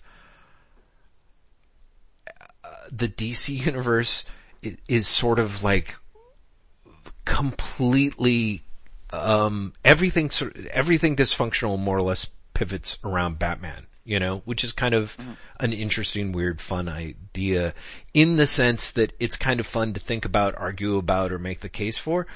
But in the comic, I'm sort of like, you know, like I follow Scott Snyder, I don't, on Twitter, and I, it's not like I, it's not like I read through his timeline. It's like it pops up in there and he's saying stuff like, ah. It's not that I'm obsessively reading through his timeline or anything. Well, no, no, but I do think it's different because it could well be that at some point he did some deep dive and talks about it. But generally what I see is him being like, you know what, metal is very much about the spirit of fun and invention in the DCU. It's like, it's meant to hit those like big beats and it's, you know, it's got, it's like, it's like metal, it's like, it's like dark, but it's fun dark. Like we're never losing track of the fun. And like issue three just, like, I don't know, it was kind of like, oh, hey, here's Detective Chimp in that bar with, with all the cross-time adventures and they're hiding out there. Oh, here's the guy with like the sword being stuck through his head. And I'm just kind of like, yeah, it kind it feel, it feels disingenuous at Geoff Johnsian levels you know, of, but also not fun. Like there's that weird like, Blackest Night is really stupid in a way that's enjoyable. You know, as, as I've said many times, part of me was like, yeah, okay, you know, fucking zombie sharks. Liked, yeah. Yeah, you liked Blackest Night, you liked, uh, Sinestro Corps. War. I remember both of them, you were like, this is not reinventing the wheel, but it's stupid superhero fun, right. and I can get behind it. Yeah, I mean, Sin- Sinestro Corps War really did have something where it was like, oh, here's someone, here's Johns like taking, like, a really big budget, um, approach to a Green Lantern story, and he's also kind of nailing like the the screenwriter beats, like the beats that you would have if it were a movie, and it was like, it was uh, it was it was effective. Like Darkest Night was kind of all over the map, but even in the midst of things, there was a little bit of the you just can't throw a zombie shark in there without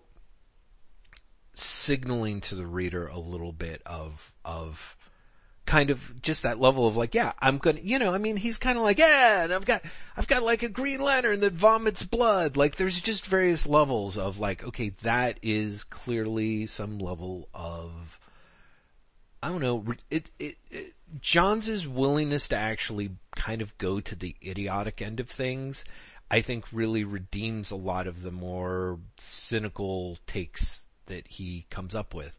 Snyder, I think for the most part has a, um, to me is also very interesting in the sense of I feel like, like King, he also thinks about like theme in, informs the twists or the crafting of what he's making, but it, at the same time, I don't know, like Metal 3 was kind of like, I also had this weird like, does he really not think that anyone read Final Crisis? Like, there's, there's just, you know what I mean? Like there's just weird levels. No, but he definitely does. He definitely does because he's playing off Final Crisis. No, no, and I mean he even mentions it in like the various little uh, editor's notes. Like he he is. He's kind of like, oh, I'm doing this, but there's just there's just weird. To me, there's weird levels of like, I don't know what he thinks that he's bringing that's new to it, but it doesn't it doesn't See, feel new. I don't think he thinks he's bringing anything new to it at all, Jeff. Mm.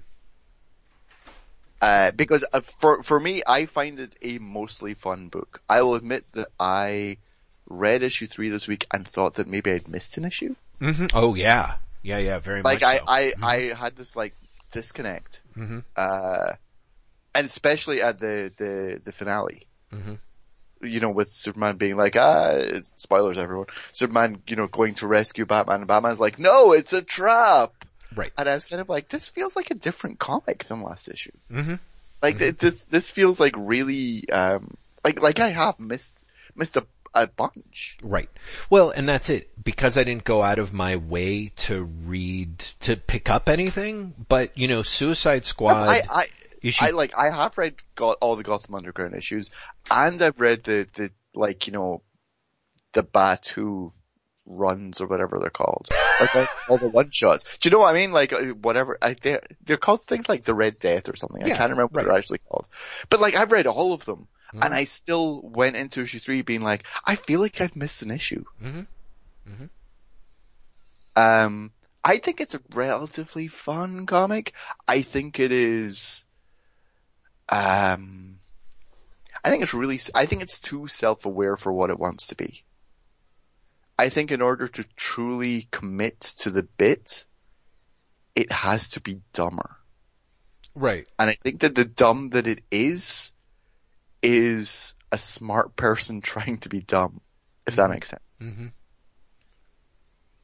Yeah, I, I, I do get that. Um, I just, yeah, it just doesn't, Capullo, again, Capullo stuff seems really either rushed or bored.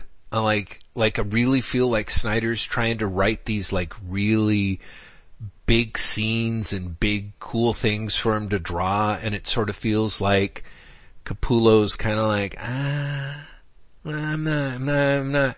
Yeah, I should, I'm told I should be into, you know, Grim Reaper, Batman, but, um, you know, I really felt like he spent more time drawing the characters in, in the, when they're hiding out in the bar, you know? It's just like, there was stuff where, uh, like, you know, the, again, they've got the, the Judge Death Batman with like the, the Robin ghouls, you know, capering at his feet. And it really feels like maybe this, maybe the script is too jammed that, that Capullo doesn't feel comfortable breaking it out. But it just kind of feels like he's like, meh, eh, like everything feels like at the, it's like an entire issue drawn panel as if every panel was a free convention sketch, you know? Um, and, uh, it's, it's kind of, it's, so, so that's part of it too. But I just, I just feel like, I don't, I didn't see anything fun about it. It just all felt kind of like when they're like, oh, it's Jon Snow Nightwing. I'm like, okay, if you kind of hang a lantern on it that Oh no, no, like my, my eyes rolled at that Yeah. I- I, I- was like, really? Mhm. Right, Yeah. but that's what, I guess that's what I mean by like smart person trying to be dumb. Mm-hmm. You know, that they explain the joke. Right. Well, cause I think, I think cause I'm not sure the joke necessarily lands. I mean, and that's, But, but that's, that should be fine. You know, like if, I, I guess that's what I mean about being self-conscious. Mhm. Like if you, if, like I said, if you commit to the bit, then you commit to the bit, and you don't stop to be like, I made a joke. You just keep going, you go, and like, Nightwing's dressed like Jon Snow. Also, here's a fucking ape. Also, this guy used to be in a band, but now he's a sword and sorcery dude. And now, they're all being attacked by demonic robins. Mhm. As opposed to Nightwing's in a band. Did you get that? Alright, Nightwing, Jon Snow, did you get that? He looks like the guy from Game of Thrones. Game of Thrones is a really popular show. And it's sword and sorcery, which is kind of what we're doing with this. And look, here's this guy who's also sword and sorcery. Do you get what I'm doing? And a monkey, but he's a detective. That's really funny, right? Cause I mean, think about it. How many monkeys do you know that are detectives? Right. And that's, the latter is what issue three felt like to me more. Mhm. Like Yeah. if you're going to be, be dumb, don't feel the need to point out like, am I not being wacky?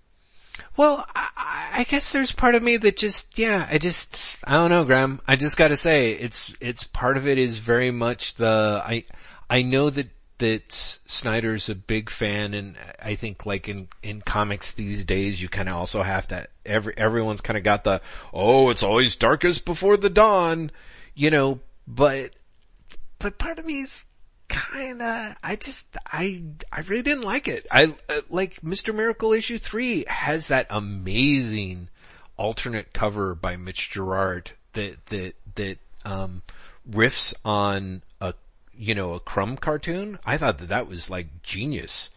But then I read the rest of the comic and I'm just kinda like, I mean, I know that it's a little bit of the, hey, here's, you know, here, here we are inside depression. You know, I'm going to take you right into the dark side and I'm really pushing you through the heart of the dark side.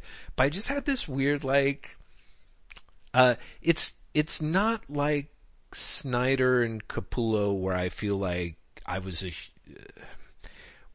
where I feel like they're not really working up to their level or they, I I feel like it's a misfire.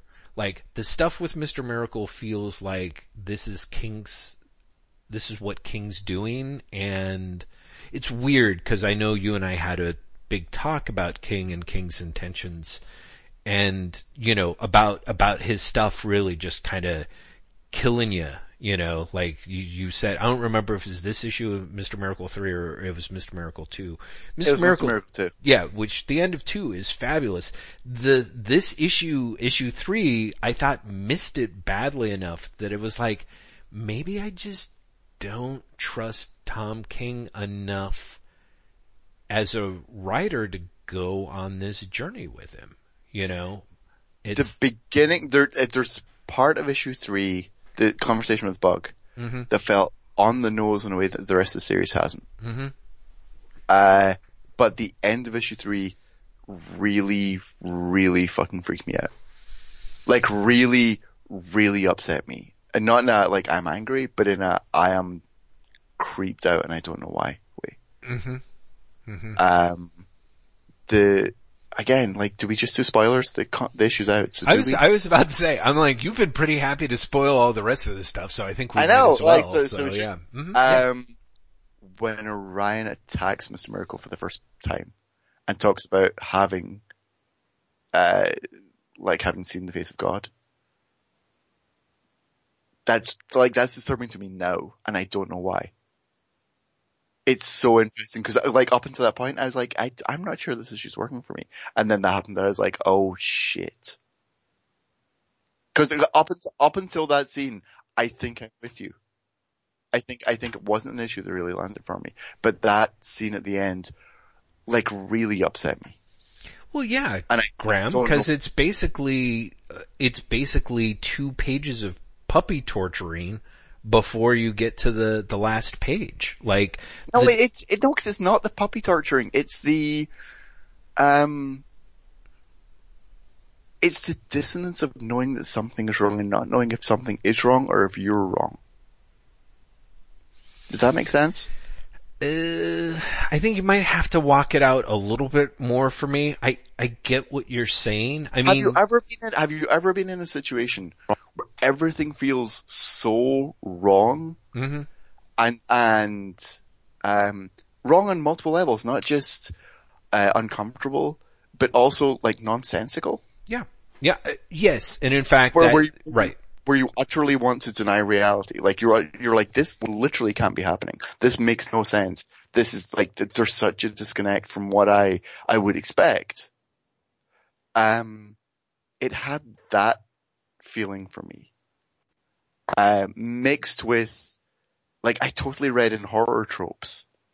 Like I expected Orion to like take up his helmet and there to be like a monster or something underneath it. Do you know what I mean? Right. Um, and so it really, really got to me. It really, really upset me. Like I, I had a, a very, and I've said this before about Mr. Miracle specifically, I had a very emotional reaction to this that was arguably out of scale with what is actually happening on the page. Like what I'm bringing to the work was such that like, I, I like it freaked me out, Jeff. You know, Graeme, I, it's very interesting, but part of me feels like this is the, if we were having this conversation about Twin Peaks The Return, it would all click into place for me. Cause I, cause for me, there, you know, there was, there were so many points during the course of watching Twin Peaks The Return where I had exactly all of those emotions that you're talking about. And it could Well, well I- be, actually- Yeah. It's the same feeling I had when I was watching the original Twin Peaks at the very end of the second season. Yeah, exactly. The that mirrors- last episode. It was that Yeah. feeling. It was that feeling. Mhm. Uh, and for that, for that matter, I've still not seen beyond the first two episodes of the new Twin Peaks, but I have seen the last scene because of course I have. The internet exists. Oh, Jesus. Uh, and it's the, it's the, the feeling I got from that scene as well. yeah, exactly. Exactly. It's that, that, it's that thing, and I got it from Mr. Miracle. And I did not expect to because the third issue was disappointing me up to that point. yeah. Whereas for And I me, think, in think in a weird way it hit me more because of that. yeah, no, I, I think that makes sense to me. Uh, because I suspect that sort of the same way that I would see people watching Twin Peaks The Return. And, uh, I mean, Twin Peaks really was one of those episodes where it was, I would go afterwards and read what people were saying on Twitter after the episodes because, because there was usually, there was so much there, there was stuff that I was missing that was just brilliant. You know, there was a lot of stuff I thought I caught, but there was also stuff like it was, it was an enriching experience, but it was interesting. There were also people who were just like, I'm not, I'm not into this. I'm not down with this. Like I didn't move, pick up Tom King's Mr. Miracle and be like, oh, finally a return to, you know, Jack Kirby's Mr. Miracle or like this is really going to pick up where I felt like the Englehart Marshall Rogers issues left off.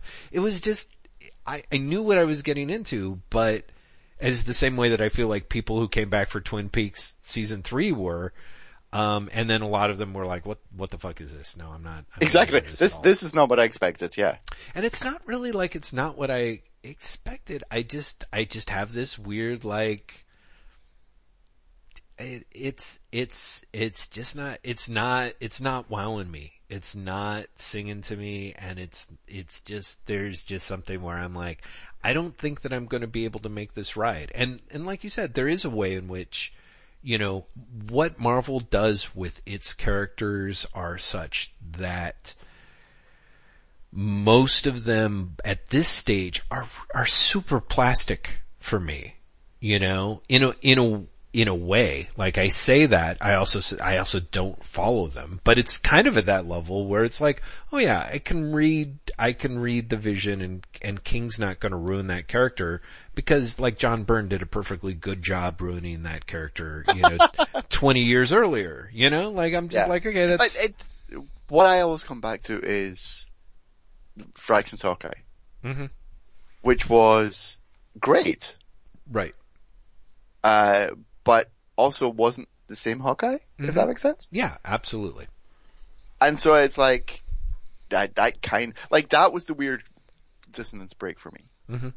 Like, eh, you know, coming after years of Bendis, who was doing that all along, but Fraction's Hawkeye in particular was the one where I was like, oh, that's right. These aren't like, no one is, is concerned with keep, with, uh, character consistency anymore. Yeah. Right.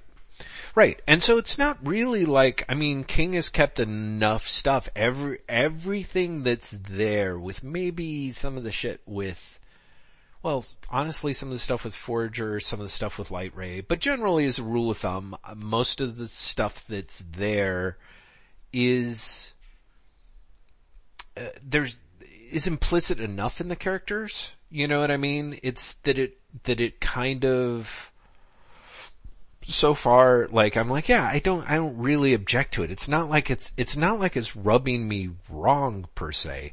I just kind of find myself being like, I'm a, I'm, I'm really, not, I'm not there. I'm just not there for it. And also, it just really kind of was at this weird thing of, you know, three for three in terms of DC books that just felt like, ah, I can undark, you know, I can double dark down you. No, I can double Well, dark what- the darkness that you've double darked on, you know.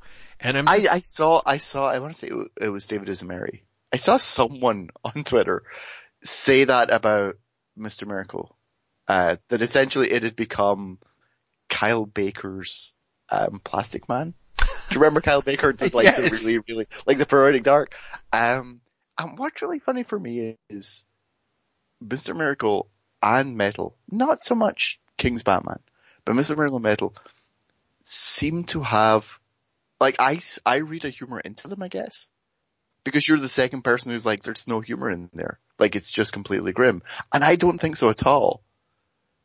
Like I find there some, I find there to be something, don't get me wrong, very darkly humorous in Mr. Miracle. Well, and but I think it's a funny book. Yeah, I mean, I think, well, how do I put it? I kind of feel like that's a little bit of it. Like there's, to me, there's the, um, you and I have talked about this and I know you disagree, but like for me, there was a point at which, as I saw it, Johns' mask slipped off enough that I was like, oh, oh, okay, there's some weird, like, this stuff really doesn't mean anything to him. Like he's just, he's just a super capable liar. And I don't think that there's necessarily anything that is wrong per se on that. I mean, let's face it, like we all the superhero comics uh, as a genre that exists um, post Stan Lee. Really, I mean, you know, the the progenitor of the medium was a liar in that sense. You know, even to the point where I'm referring to him as the progenitor, but. But there is something, there's something with Johns that, that is some sort of lower level degree of cynicalness that that I'm basically, on the one hand, more or less rendered some of it uninteresting for me, but I was also kind of like, oh, you can only kind of get so far without it. Like, there is, you, you mentioned Fraction's Hawkeye. One of the things that I think is interesting about Fraction is, is that I, I don't feel he can never quite get cynical enough to, to get to the level of, of being able to play with the characters or the concepts at the level that he wants. There's this, and that's where the self-consciousness comes in, and that may well be where Snyder's self-consciousness is for me, is, is the metal might be the, oh yeah, here's, here's a guy who's like, you know, really smart, acting like he's dumb, and he just kind of can't s- sell it. And part of me is a little bit of this idea of like, here's Scott Snyder, who I think is a guy who is, trying to be who's who's tried to be like a very sincere guy in in the work and what he's approaching with the work and is coming up against some level of cynicism that he can't quite buy into and and I kind of feel like part of me is like, you know, I don't necessarily think I should begrudge Tom King if if he doesn't care about Vision. He doesn't care about Mr. Miracle. He doesn't really care about Batman, but he knows that he can tell stories about these characters because he knows the characters. Um, and it's very much all a means to an end, and that end is to make sure that at, at the end of issue 100 of Batman, when he turns around and, and launches his image series, he's going to, you know, sell 60 or 70,000 copies of it. I, like I can't help it. Like that's the lens with, with which I see King in. Part of me is like, I don't, I, I have a little bit of that weird bone in my throat of like, you know, the, of, of kind of suspicion which is weird because most of the time I think one of the things that worked for so long with superhero comics is you can read them at a level that is sort of where they can fly under the radar, I suppose, you know, and, uh, but I, I kind of find myself being like with Johns with Doomsday Clock. It's like, I, part of me is like, I can't believe that he really has anything to say about these characters that is going to mean anything to me unless it's something that ends up being super cynical because the whole thing seems super cynical. You know, it, it, in a way it sort of ties back to, um, the feedback loop, uh, on Twitter where it was like all this horrible shit came, came out about Harvey Weinstein and because of, the portion of Twitter that I follow, it was this immediate like, when are we going to get this moment in comics? You know, when are we going to get the moment where the abusers get named and the stories come out, you know? And for me, the stuff that's been interesting about Weinstein is the way, as someone, as someone who had heard the story, some, you know, the general gist of stories without specific names attached, like probably going back like, I don't know, 10 to 15 years for myself. Uh, on the one hand, it was kind of gratifying to see it come out, but it was also depressing to see the degree to which there were people who were like, oh, this is, I, who could have known, you know, kind of thing. Like there, there were, it was more gratifying seeing people in positions of power coming out who were kind of made a very tightly mediated statement along the lines of like, yes, I applaud the courage of the people who, who came, came out and stepped forward, which I think is good. But when you see shit that was like, you know, I don't know, uh, some of the male collaborators. Oh no, there, there, there, there's, there's been a lot of the, I, I, you know, I thought he was unfaithful, but I never thought that he was a rapist. right. Yeah. Uh, you know, I just, I don't believe them. Right. You don't believe them. You know? Uh, Like, right. like- right. Exactly. No, like, sure, and, and, you know, it's been interesting to see, and this will be like a brief detour before we get back to what you're saying, Mhm. but, um, it's been interesting to see the evolution of the Matt Damon of it all yeah. this week. hmm uh, where it was like, you know, Matt Damon definitely knew Matt Damon called to get a story killed. hmm And then it turned into, but maybe Matt Damon didn't really know. Right. Maybe Matt Damon got a story killed, but he didn't know what story he was killing. and it's like, how, like, this is getting massaged in the weirdest, most public way. Yeah. And also in a way that is utterly unbelievable. Right. Right. Right. Because for that to be true, Matt Damon has to be, has to care enough to get a story killed and not care enough to ask what the story is. hmm hmm Have so little curiosity Right. that he's like, no, but, but what is this? hmm hmm And that just makes no sense. Right. Right. Exactly. You know, unless it's like what he suspects is so bad that he literally doesn't want to know, right? Like that's kind of that But, thing of like, but even so, like, do you not still find out? you probably do you know what I mean? Like, no, I feel like you Do, do. you- do, Uh, re- do you really stop? You're like, oh, this is, this is terrible and horrifying. You know, I'd better make sure no one else finds this out and I better not find it out either. right. Yeah, no, Like exactly. that's, Yeah. like who, who has that reaction? Yeah, exactly. Exactly. I, you know, right. So, well, and I mean, this is it. And this kind of leads me along the path of some of the stuff that I've been thinking about, I don't know, Hollywood's anyway, was, is kind of this level of like, people are, some of the craftsmen that are there are, are at levels that I, um, can only like half understand slash believe because there's kind of a thing of like the Ho- Hollywood turns out story after story after story after story after story, which is along the lines of believe in yourself and you'll win. Don't compromise and you'll win. You know, like the good guys triumph and they will because they're the good guys and good will win out as long as good is tenacious and and and um, works hard, you know, and learns to love and trust again, you know. And then you look at stuff like again, part of me is like uh, some of the fallout from. Uh, well, I, I'll I'll come back to that, but. But basically I find myself being like, oh yeah, like, I kind of figured like there's elements to Hollywood where it's like, oh yeah, sure, there's, you know, the douchebag here and the douchebag there. You just have to be smart enough and wily enough or lucky enough that you fall under the, the auspices of like a good mentor or whatever. And the, and the fact is, is part of me is like, I kinda, no, I think that these are people who are really good at, at making widgets and those widgets are heart-shaped stories that make us cry but like their their belief in the widget? Like if you ask them they're like oh you absolutely gotta fucking believe in the widget. Like you can't tell a story that you're not connected to that you don't believe and buy from the heart.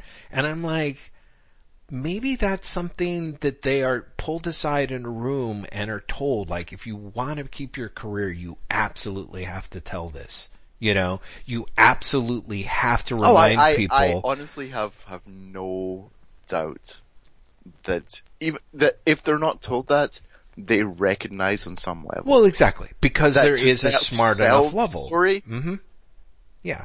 you have to say, oh, you know, I've always dreamt about telling this Iron Fist story. Iron Fist has been my favorite character since whatever. Well, You yeah. know, right. But Ragman, who, who doesn't like Ragman? I remember reading Ragman's first appearance in, quickly Google's Ragman's first appearance. Right. Yeah. No, absolutely. Well, and there, there are those, there, there, but, but somehow beyond the level of Ghost Rider and Ragman to the idea of like, I believe in a just and loving universe. You know what I mean? Like, I think it, this, there's this, a little bit of this idea of like the people who make it in Hollywood are the people who are kind of like, oh, okay, like, you know, they told me I had to, I had to shoot a baby deer in the head if I wanted this, and I really, I, I cried a lot afterwards, but I gotta say, like, I really wanted this career and, you know, et cetera, et cetera. Like, to me, there's just this weird level of like, the cynicism goes so deep at this level that I don't really, that I'm kind of like, oh, hats off. Like they're always like, yeah, you just gotta, they keep telling you like, you gotta believe in, you gotta believe in your story. You've gotta believe in your dream. And it's kind of like the perfect way to make sure that you still sit, stay employed forever is you keep telling the suckers like, yeah, yeah, yeah, just believe in it. And if you believe in it hard enough, the people who read it are going to believe it too. When really it's just more about the, you know, well, first off, one thing you've got to do is have an inciting incident by page seven. But you know, but it's also just a little bit of the stuff of like, yeah, and then I, you know, I walked in and Harry, Harvey Weinstein was like masturbating into a potted plant and, um, you know, I walked out, I said nothing, and then, you know, later on I, you know, had my agent call him and, and my spec script sold, you know, like, wow. You know, like there's, I don't know, there's just that weird level where I'm like, yeah, entertainment, which I always felt, felt was founded on people's dreams. Like part of me is like, maybe it's founded on the graves of people's dreams. You know what I mean? Like this, this child of inside my heart that I had to strangle and bury in an unmarked grave in order to become a successful adult. I will honor it fiercely by you know, basically working my ass off around the clock while being surrounded by serial abusers, you know, sexual harassers and, uh, and, you know, evil, uh, shit faces. Like I'm just, part of me is like, okay, that's kind of, the, oh, which was going to bring me back in a weird way to Joss Whedon, which is, I read a really, um, I thought uh, cogent piece, and I, I, feel like this, I can't remember this came out around the time of his ex-wife's statement. Like, it must have come out after, but it was something that I felt like I'd seen before, which, and I, and Sean Witzke was kind of the guy who tipped me to this uh, two different ways, basically. The one hand, Sean Witzke was like, yeah, I, I watched all of Dollhouse and I was like, Ooh, how was that shit show? He's like, you know what? I was really impressed about how basically forthcoming Whedon was about his misogyny. And I was like, really? Wow, that wasn't the take that I thought that you were going to take from that. And that was not really the take that I thought anyone else had kind of walked out with. And then I read someone and I think it might have been, I'm conflating two different voices basically, but, mm-hmm. uh, but basically someone was like, yeah, you know, there's the that Whedon crossed these really interesting tracks in the penultimate season of Buffy when he create, when basically the villains were the evil nerds. And that Oh shit, I've read this too. Yeah. right? So And I don't know who wrote it, but I totally know what you're talking about. Right. So God help me if I can if I can find it before the show notes. But but basically that the evil nerds were what Whedon was warning us about about himself, essentially. yeah, exactly. It's, it's not just, it, like, he wasn't, uh, he wasn't warning it as an external thing. He was, he was basically demonstrating who he was. Right. Exactly. He, he, he was, he was coming clean in a way that made everyone, um, that disappointed this particular f- reader and fan, and yet, you know, was kind of like, well, I'm, a, I, I appreciate the way that he was tackling it, but it was also very distressing to me. And then it, uh, weirdly enough, did you read that piece, that amazing piece that was this woman's reaction to Louis C.K.'s fourth season? No. So so this woman has an amazing, you, you know about the recurring rumors about Louis C.K., some yes. of which have sur- yeah. resurfaced in the face of the Weinstein stuff. For people who don't know, the quickest way to sum up is, is that there are, there's always been these sub rosa stories do, circulating. Do we like say allegedly to avoid? Oh, absolutely. well, I, yes. There have been stories circulating that these women have said that, uh, you know, uh, that and I feel like saying this secondhand already established this is, this is hearsay. But allegedly, Louis C.K. had a pattern of, uh, trying to coerce women and out and outright basically like cornering them in a room and masturbating a la Harvey Weinstein in the potted plant. And uh, this woman wrote an amazing piece where she talked about how in the fourth season of Louie, and which is weird because around the time that I read those rumors was around the time the third season of Louie came out and more or less when I trailed off the show. So I haven't seen the fourth season, which is uh, remarkable in a way. In the fourth season, one of the episodes that he has is, uh, uh, an episode in which his character comes home and the woman, uh, Pamela Adlon, who uh, plays his friend Pamela, was there sort of babysitting the kids while he was out. And she's there sleeping on the couch and, uh, gets up to leave and he tries to kiss her and she basically rebuffs him and he won't stop. And so at one point she's more or less mashing her, her, her, her hand in his face and being like, just, would you stop it? Like, you know, you're such a goddamn moron. You can't even rape someone right, you know? And the, the fourth season of Louie goes on to show him, like, up until then, he's had sort of comic misadventures with women and times where he's sort of been a fuck up or blown it or been frustrated. But what this woman said was she had watched this scene and after it was done, she more or less rewound it and watched it again, watched it three or four times through because she was like, this scene caught so much of how I, of the experience of being sexually assaulted by my boyfriend.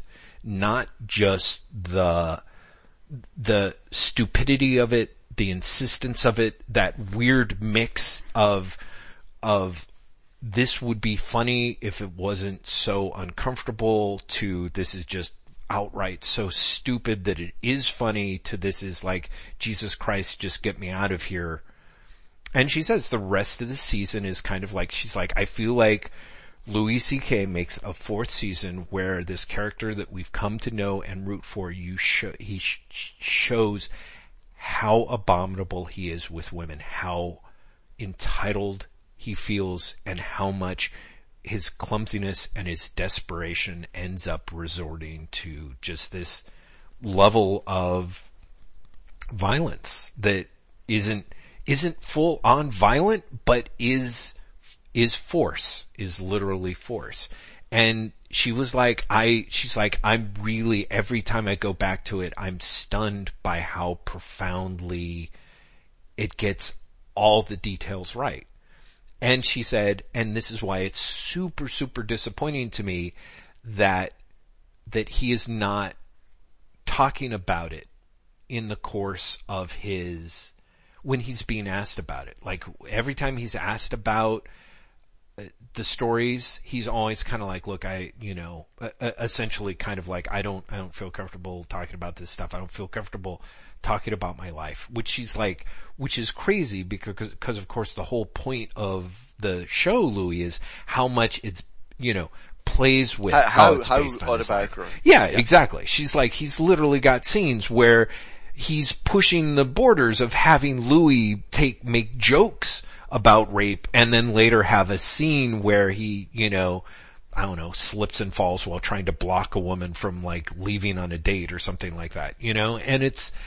the she's like, I think that it's it's so frustrating and disappointing that he thinks that it's important enough to talk about in his art and try and capture well, and he does capture well, but he won't come clean to it in person. Which of course for me, part of it's like, uh, that's kind of what art is. You know, getting back to my sort of my comment about the importance of cowardice. and, you know, is kind of like, I think that art exists for shit that we can't own up to in life. Like, I don't think that you're like, oh, here I am addressing this thing at a level that is profoundly naked and now I'm going to turn around and tell everyone what it means. Which again is part of that thing of like Geoff Johns walking you through Doomsday Clock issue one. I, I find, you know, wonk process or not. I, I it, it's it's it usually is a guarantee of bad art, you know, um, but not always. So so these are things that are in my head. Fortunately for you, Graeme McMillan and So- everyone so else. These are things that are in your head. Okay. Yeah, uh, is, is that I can't even tie this into the stand, which it really does in a profound way tie into Stephen King's The Stand because, um, but I, I do think that, I do think I, we had joked the last time we talked about me doing like a, an episode, like a solo cast where I talk about it. I, I really genuinely think you should. I, I think I'm going to. I really do. I, I, cause I, I think it's, um, I think it's putting you in a very particular mindset. And I think it's putting you in a very particular mindset with regards to, um, art and what art is capable of and what art can do. Uh, I've- you think The Stand I- is doing that? Yeah. Interesting. Well, I, I feel, and perhaps I'm wrong, but I feel that the, the last couple of episodes, which is pretty much what we've recorded since you've been rereading The Stand, hmm um, has have been charged in a very different way. Hmm. And I think that you are more forthcoming with the ways that, uh, comics or, or at least the, the, the big two comics. hmm And really DC, because I feel like Marvel to an extent is dead to you already. Um, Yeah, yeah, with a couple of different outliers, I think that's true. yeah, it's is, is disappointing you. hmm and is frustrating you and is showing you the the shortfalls of that system in giving you what you want. hmm And maybe this is all uh, entirely disconnected from your reading the stand, hmm but for me, I feel like this all came to a head at the same time as you're reading the stand, and that the stand is fulfilling you as a reader much more. Hmm. Uh, that than the comics are. And so I, I, I, I find to disconnect the two. Well, I, I think it makes sense. I sort of feel like it's, um, for myself, uh, I, I think I would, I would argue against the, the, the causal relation just because I think that A, I feel, I feel like 2017 is, a is kind of a bit of a crucible, I guess, or you know, like I just feel like Yeah. there's, but I also feel like hitting hitting fifty and getting rid of of my comic book collection and and being in this spot of, um, I think just being able to look at various aspects of my life in a in a way that runs the risk of feeling and sounding um, depressive uh, or heavily cynical. Um, uh, you know, the the whole long conversation that we had about empathy and things. I, I find I just I feel like there's some things that that are these. l- I feel like it's a little bit of like, oh, there's a scab that I've never really picked off to see what's underneath the scab, you know, or in some cases that's like, oh, there's this scab that's been on for so long, I forgot that it was a scab, and now that it's now it's kind of coming off, you know, and so there there are there are there are bits and pieces. There's ways in which I'm being, I know, like hugely hugely contradictory. You know, because part of me is like, yeah, I can't wait to go see Texas Chainsaw Massacre on the big screen next week. And why the fuck are these Batman comics so goddamn depressing? You know, Yeah, but that's like, that's, uh, like, I, I don't find that contradictory at all. I Uh, guess I don't part- either. I feel like it should because be, like, if it's nothing not. else, yeah, but the Texas Chainsaw Massacre is as much as anything a nostalgic experience for you. Hmm. You've seen it before. It's not something you're, you're coming at fresh. And, you know, sure, you're not really coming at Batman fresh either. You've read like a shit ton of Batman comics. Absolutely. but but also Texas Chainsaw Massacre is one of my um defenses question mark of metal is that I find there to be quote unquote fun in the purposeful over the topness of it. And I think the same can be said more successfully of something like the Texas Chainsaw Massacre, where the uh, extravagance of it Mm-hmm. is the point. Do you know what I mean? Like, no one goes to see the Texas Chainsaw Massacre because they're like, I want to see an emotionally gripping narrative.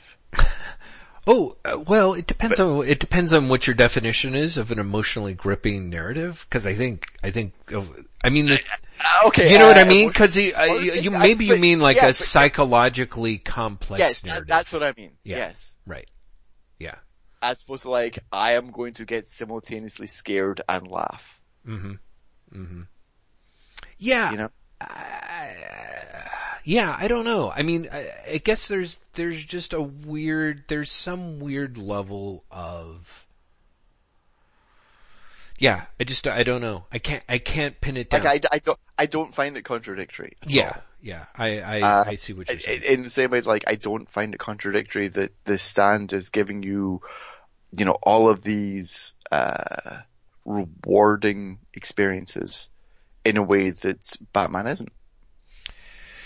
Well, yeah. I mean, the, You know, Yeah. the thing is, is this, it does help that the stand is, uh, an artifact. And what's interesting is being able to read it crit, sort of from a distance and critically and remember things about it and also come into it with a thesis that I find challenging and also to revisit it and be like, oh holy shit, there's stuff here that's really, really interesting that, that at page 200 you're like, huh, I wonder if, and at page 250 you're like, gee, I wonder if, and then at page 350 you're like, oh, holy shit, yeah, okay, I'm, this is, I'm not being mistaken here, this is really this thing. And in a way, that sort of can be the fun with Batman, you know, or any superhero book. Like, despite all of my complaints and things like that, I don't feel like we're 33 issues into a Batman story that I feel is King telling the Batman story that he wants to tell. You know what I mean? Like there's no, there, there, there's not the, um, maybe I'm missing something, but it's, it's not like, you know, the, it's not like the War of Jokes and Riddles, uh, spread across, um, six Bat Family titles, you know, Sure. and then pivoted back in. You know what I mean? Like King's got a level of um, a, a no fly uh, continuity, no fly zone that that even Snyder wasn't quite really able to get a, away with. You know, and. Uh, you know, or Morrison in that regard. So there's, there's a way in which I'm like, oh yeah, wow, that could, that's, that itself is, potentially thrilling. And when I see, but of course, but there is a little bit of it where I, like I said, I just don't, part of it is that kind of like, I don't think that what I'm taking from it and what, you know, what, what King wants to say about Batman might not be something that I want to hear, but I also just think that oh yeah, I think, I think that's which- definitely the case. well, but I also think that there's also just something inherently, I won't know until whenever that thing comes out. But I think that, um, I also think, I also, it's, King's Batman is, is really one of those times where, like I said, when I'm being generous, it's like, oh yeah, King's not quite able to stick the landing, you know, because he's still relatively new. He's, it's just, there's going to be goofs and gaffs that you're going to find that you just aren't necessarily going to find for someone who's been doing this for like eight years or ten years or whatever. But I think there's also to me a level of, uh, just just stages like in the War of Jokes and Riddles where I'm like, oh right, yeah, I don't I don't think the king is as smart as he thinks he is, kind of, which is weird because of course it really started from I'm like, wow, this guy writing Grayson is shitload smarter than I would have ever have thought, you know, kind of deal. Like now I'm kind of at that level of See, like, n- now we're finding out that you have a particular level of smart that's okay for Dick Grayson, but not for Bruce Wayne. Uh, yeah, I, I, I, I have a, I have a, a question. sure. Why don't you just stop reading it? And Uh, that's not sarcastic. No, no, no, like, no, no, I right. feel, I feel that this comic is frustrating for you. Uh, yeah, sure. It, you know, and, or, at le- or at least not rewarding. And it's, it's, life is too short, Jeff, to read shit that's going to, uh, frustrate you or, or is not being rewarding. Nothing else. Comics are too fucking expensive. right. Well, uh, You could save six dollars a month by not reading this yeah, Batman. it's totally true. And however long it takes you. Well- and however much you think about it and get frustrated by it. Well, I, I think what what helps was for the first chunk of it, I was I was re I was behind the curve. You know what I mean? Like I hadn't really caught up on stuff. Like I was always too like I'm I'm current with Batman. By the time I really started reading it, it was something that because of the the double paced issues, it was like, oh Jesus, I'm like twelve issues behind or something Exactly. like that. They're, you know, they're issue 13 shit. Yeah. Right, exactly. So by the time I caught up, uh, I think the War of Jokes and Riddles is actually a really good reason for why I think I am still reading it. Is is that, like I said, I mean, Batman actually has a pretty low page appearance count in the War of Jokes and Riddles. Like he is the narrator and his presence comes in more or less midway through the arc. But the first half of the arc is, you know, Joker, Riddler, Kite Man, you know, Yeah. and, and assorted other characters. And I, and I generally, I, I like that stuff fine, you know, honest, like I said, I, part of me feels that King would, doesn't really want to be writing Batman in his Batman book. And most of the time, the less Batman appears, the more I'm like, oh, this is great. I don't, I think it will turn a point at, because it is a Batman book where it's going to have to have a lot more Batman in it. And then I'll be like, uh, but as a, as a general rule of thumb, there were bits and pieces that I liked you know, quite a lot. Like we, you know, you mentioned the, the Harley Batman free comic book day issue, which is, you know, Harley cracking on the, the Batman issue that, that follows, which is the first part of the I Am Bane storyline. And it's Yeah. amazing to me rereading that was, um, was like the scenes in which Dick and Damian and um, Jason Todd are sitting in the the fast food restaurant, bickering and arguing and joking with one another.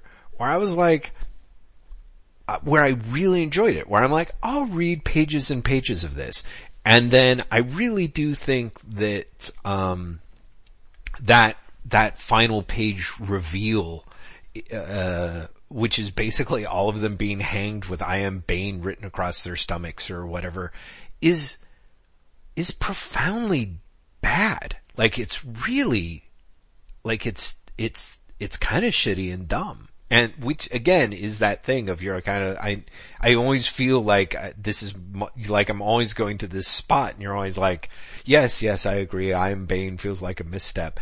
It feels like a misstep in a way that to me is very characteristic because I feel like it's like it is King being like oh yeah I'm I'm really writing a Batman you know like which is which is horrible the way that I said it because it actually reminded me of the one time at Comics Experience. Um, I I walked in on a comic book creator uh, pissing, and he was like, "Stop it! I'm trying to make an X Men," which I thought was like such a hilarious. um, you know. Okay, when we're done recording, you're telling me who that was. I, I totally will. I totally will tell you. But like that's that's like really fucking funny. Anyway, so yeah, it's it's kind of King's like I'm trying to make a Batman. Uh, you understand why I now chortled, but but I really had that thing of like I just. So yeah, at some point maybe I'll jump off it. The thing is, is that if King were writing a comic called Gotham, you know, where it's like Batman showed up for like three or four pages and the rest of it is kind of everyone's hot takes on Batman from, you know, fucking grow up and get a life already. It, it would be great. It would totally be fine. Even this may end up being fine. Like it's the word, and, and it's fucking pretty. I mean that one of the things that I think is amazing to me, the number of times where I look at comics like I, You know, way back when, people don't actually remember this. In fact, some of you may not know this, but there was a period where I actually wrote for the Wait What, uh, website. And, uh, and one of the. It wasn't that long ago. one of the things that fucking broke me because I was doing a doing a little uh, series uh, called the Sketchbook Intermittent, which was me writing about characters that I I loved or things that I loved about them.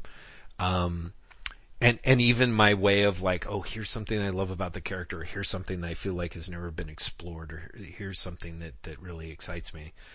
One of the things that that broke me was I wanted to write something about Hush. And so I sat down and reread uh, Jeph Loeb and Jim Lee's Hush, which I had bought all the issues of when it was coming out. And it kind of does sum up this thing of like, how stupid a Batman comic am I willing to read when the art is pretty is basically summed up by the words hush. Anyway, I I just trying to write about that character really did. I it it broke me, but I also found myself being like, huh, I'm, I am. I'm willing to put up with some pretty stupid shit. So in a way, like I thought Mikel Janín's art in The War of Jokes and Riddles was gorgeous. I just Yeah, really loved. I would. I really. Part of me is like I if he if he's back on an arc, I'm gonna be I'm gonna be looking at the book. Even even some of this even David Finch, who's not really my cup. You know, part of me is like, eh, it's good enough to get me reading. You know, like even some of the stuff where Scott Snyder's Batman, where I was like, eh, the first half of this arc isn't doing it for me. But holy shit, Capullo, you know. Um, which is why again I pick up this stuff where I feel like half of this, half of metal reads like an like like um, Scott Snyder's like you know, you know those like scenes in the movies where like a husband takes the wife on like the second honeymoon to recapture the magic, you know, that's been lost, but it's like too Yeah. late and the, and the, and the wife is just kind of like barely able to stay in the game during it. That's kind of what metal feels like. It's like Scott Snyder being like, Craig, you know I love you, baby. Here I am. I've crafted a tale that's everything you wanted to do. It's like Batman in chains. It's like metal Batman. It's like Batman burning in the heart of the sun. Remember that one time I dropped by your house and I, I watched you like do those all your fucking kettlebell exercises and then you took peyote and you just you just told me the Batman story that you wanted to tell and it was like 18 hours long and it kind of didn't make any sense and like Batman was God but he was also like jizzing like cosmic suns out of the ends of his ears. Like I wrote that I wrote that for you. And like Greg Capullo is kind of like I um I there's just things I I just have regret in my life, Scott. there's things I just I just things were things you know I I've I'll always treasure the time we had together. You know, so I don't know. That's that's how I feel, and it's like three issues in. How how long is Metal? It's it's like four issues, right? This is like the penultimate issue, right? It isn't like six No, or it's- twelve it's issues, like right?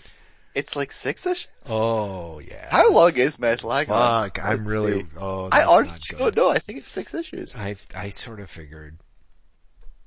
Um, come on. The internet refuses to tell me, which is, and of itself, a bad thing. Yeah, wow. Yeah, I, no one in the internet knows. Oh, are you ser- are you serious? I thought your internet was just being slow. Like there literally no one. No, really, said? I, I can't, I can't find how long. I just love the idea that DC is like I coming I really soon, can't. metal, uh, I, I, I want to issue like, event. Six, I want to say it's like six or eight issues. oh my god, eight issues. Ooh. Uh, hang on. Maybe it's I'm just no- because I kind of feel like the fact that like, like Snyder. Was- Six, it's six issues. Oh, okay, thank God. Cause there was really that thing of like Snyder being like, I gotta get to Final Crisis 5 by Metal 3, you know, like I don't know what his crazy math is. So that way, like, you know, cause there is a little bit of his being like, oh yeah, it's gonna be Final Crisis turned up to 11, you know, kind of deal. Like if I can get to Final Crisis 6, by Metal 4, then I could get the Batman RIP by issue 5, and then issue 6, uh, he's like, it's my whole new weird zone, which is going to be beautiful, you know. Just the way Scott described it in his trip, or Greg described it in his trip. anyway. Oh man, this this one is this one went weird. Like just towards the end. yeah, I guess it seemed pretty conventional right up to the end there, but well, again, there's just the sad part is all that stuff is it's all weirdly um it all feels kind of weirdly organic. I don't know. I don't know. Which in and of itself is a worrying sign. Right, exactly. Yes.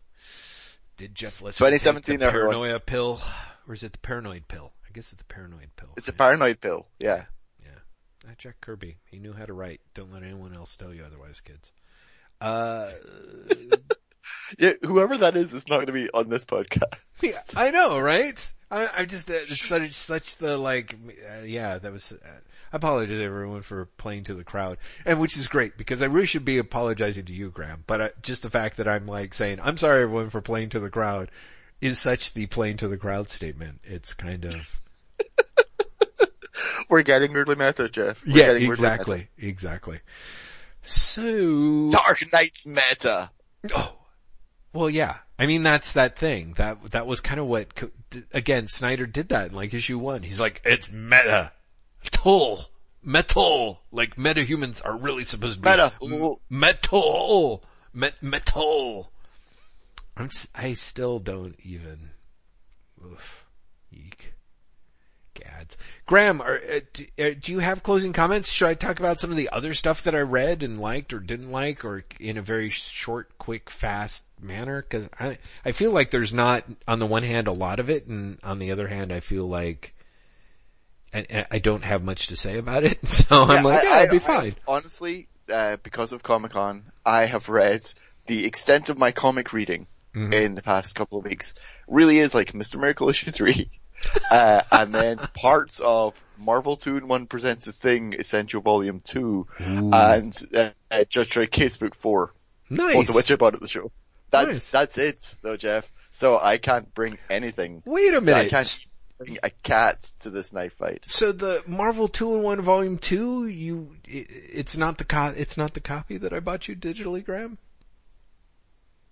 No, it's the essential copy. No, you got me the thing which is in volume one of the essentials. Oh right, yeah, it's the sorry, I, you misspoke. I thought I thought you meant Masterworks instead of Essentials, but you really No, do mean no, volume no. two of the Essentials, so therefore it's like I mean, it's, I mean, volume two, which is like, you know, uh, 30 something through 50 something. right, exactly. Which is which is I do volume two of the Masterworks, which is like, oh god, it's it's, re- really, it's the- it's lame. It's like issue eleven through issue twenty, maybe. Like it's yeah, right, it is. yeah, Right? yeah. It's, it's super, but no, cause I, it made me super, like, you were the reason I bought, fucking bought this comic. Oh, okay. I feel a little bit better. My goodness. So you were a little sad, I could tell you were like, oh, not, not the, not the one I got you. Not the- Uh, yeah, but really, like, but but you know, I've read almost fucking nothing. Mhm, mhm. I'm terrible. So no, Jeff, tell us what you've read and whether you like it. Uh, uh, Bug, The Adventures of Forager, issues three and issue four. You would think after the miracle, Mr. Miracle stuff, I'd be like, oh, I'm totally into this. It's the fun, light, frothy. No, it's it's Lee Allred who you have such problems with. Yeah, Lee Allred is a, is a, is a little bit of the, the like, oh, he's so close to what I want. The fact that he misses it leaves me It's worse. Yeah, exactly. You shouldn't have even so tried close Lee to Allred. dissolve, and you re- like we've because we didn't we have this conversation about issue one, or did we do this like when you were in town and maybe we didn't record it? I feel like we talked about it on Lee, air. hmm Lee Allred, I know Lee Allred. It actually angers you. I didn't know it he got is quite so to the point close. of level. Yeah, it, exactly. It's like, oh, you, you No, no, no, we we really did have this conversation at some point. Okay. That basically it was he's so close, Mhm. but that doesn't get there somehow makes it worse. Yeah, that is definitely true. Uh, Punisher the Platoon, issue one, Garth Ennis, Goran Parlov. It's the book that I will never make Graeme read, but, um, uh, but I Oh, really enjoyed it. I enjoyed have to it. tell you super, super quickly. Yeah. So Marvel and Netflix pulled the Punisher TV panel Right. at, at New York Comic Con, but then at the next big thing panel talked up Punisher Platoon and the Punisher, uh, like his War Machine armor comic, like there's no fucking tomorrow. Yeah. So now you know, Marvel TV doesn't want to talk about the Punisher because it's insensitive. Marvel Publishing will fucking happily talk about it. Oh yeah. Like nobody's business. Like nobody's a business. Uh, Walking Dead issue 172. I continue to read Walking Dead. what is wrong with me? Suicide Squad number 27. No, wait, what? this no, issue. wait, wait, wait. Last time we talked about Walking Dead, you were feeling up on that book. I, and I still am. Actually, I read issue 172. So 172. why, and- so why are you Oh, I was like, just, I I was? I, I, I was, I was actually kidding in the sense of like, I kind of don't have anything to say about it. So it's just kind of that thing of like, I'm kind of feel like that's the default. Although again, when I do the stand podcast, it's solo cast, it's going to be pretty hard not to talk about The Walking Dead because it is. Oh, no shit. Yeah, right. So, uh, blah, blah, blah. We talked about that Kamandi challenge. We, the Deathstroke Defiance issue 24, down with it. Platinum End, uh, chapter 24. I've really liked the last four or five chapters of this. This is the Oba, Obata, um, started off being like, here's my, our, our, our attempt, super cynical attempt to out Death Note, Death Note by turning it into a superhero series. And weirdly the last four or five, uh, um, episodes have really worked for me. Now that they're down to, here's the superhero fight and the supervillain fight where the supervillain and the superhero are facing off and, and it is that classic, like, you don't see how, like, all the odds are against him. How is he ever going to be able to, to stand a chance against the bad guy? And yet he does is kind of, is, is been weirdly surprising, which is great because I have to say, like, if anyone asks me if they should read Platinum End, I, I'm still kind of on the edge of like, no, you probably should not. So, uh, Rocket issue six, uh, came out, was the conclusion to the, uh, uh first storyline. I loved issue five. It's the conclusion to the series, isn't it? Oh shit, are they not doing a next issue? I thought that they were. Did, did Rocket just not sell I- so I- much they, they, I honestly thought Rocket was done. Oh, well that would make sense because it really does get to a last like the end and then there's no letters page or something like that. I thought they just Yeah, ran wrong. no, it's, I, no, I'm pretty sure it's done. Oh, well that's a shame because there's so much fun stuff that was done in it and I don't really feel like six nailed it, but I was like, ah, he'll do better next time. On whatever No, it book that won't. happened to be. Exactly. Um, uh, I should mention I finally caved, uh, cave slash whatever block was preventing me from buying in some cases, I think it was a literal problem with Comixology. Uh, volume one of Delicious in Dungeon by, uh, Ryoko Kui. It's, uh, a manga about a bunch of dungeon adventurers who have to fight their way back to the level of the dungeon that they were previously in where a dragon defeated them and ate one of their companions. They need to get to that level of the dungeon before she is digested so they can uh, use a magic spell to resurrect her. But they have no supplies. What can they do? They're going to eat their way through the dungeon by basically cooking the, catching and cooking the monsters that they fight in the dungeon.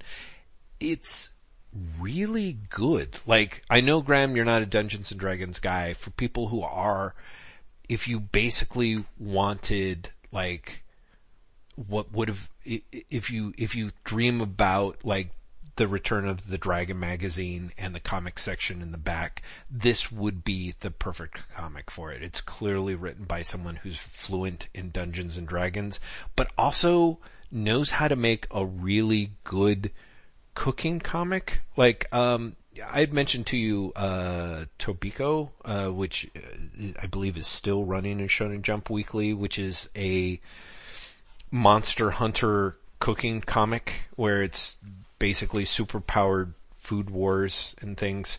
Um, it, it was fun, but it was always so, um, deeply whimsical, where it was kind of like, you know, it got to the point where I think it probably even started from the point where readers got to submit the monsters that Toriko had to fight and then eat. And so there was, um, so, you know, I didn't think, I was kind of like, oh, this is, this is interesting and fun and clever, but it's also kind of not what I want from a cooking manga.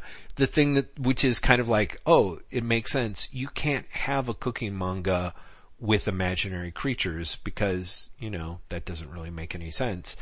Until Delicious in Dungeon comes along, where he basically has people, it's like, oh, here's how you eat one of the best chapters, and I'm not very far into it, but one of the best chapters is they fight a cockatrice, which, you know, is a classic mythological beast that's sort of half chicken, half snake, basically with poisoned, uh, claws, and, um, the way they defeat it and then because they end up hooking up with a dwarf who's who knows all the secrets of dungeon cooking who explains to them like oh you, yeah you got to season this with like slime and um, you know uh, mushroom molds. Uh, but basically like cuts the cockatrice up then plucks it then like stuffs it full of seasonings and and literally has a recipe for it. It's profoundly um, insane but really works. Uh, Similarly, on the uh, flip side, very similar side, Golden Kamuy uh, Volume 2, I loved Volume 1. Volume 2 is also excellent. The only reason why I'm not done with it yet is because I started, I forgot I had it and started reading it this afternoon and was loving it. It's the uh, adventures of a Rush, Russian soldier. God, I'm to really screw up because they really talk about how he um, falls in with a guide who is part of the. It, Jesus, it's to be. It's to suck. It's not the Inuits. Um, shit, shit, shit, shit, shit, shit. It's one of those classic like you're uh, they Ainu, A I N U, um, which is this uh, really amazing um, indigenous uh, people, uh, this 11 year old or I don't know, maybe she's a 13 year old girl who's a hunter, uh, ends up joining forces with this, uh, soldier. They're out in search of, um, basically a, a, golden treasure out in the, the wilds of Siberia and, and, and ending up fighting like evil criminals and super capable Russian units while also barely being able to survive in this incredibly hostile environment.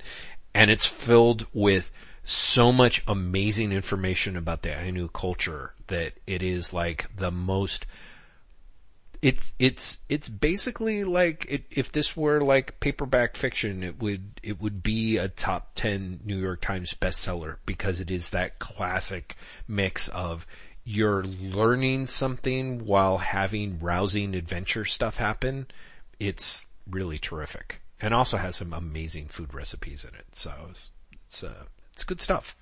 So yeah, not so down with the Batman, kind of down with the manga. That's the Jeff Lester report.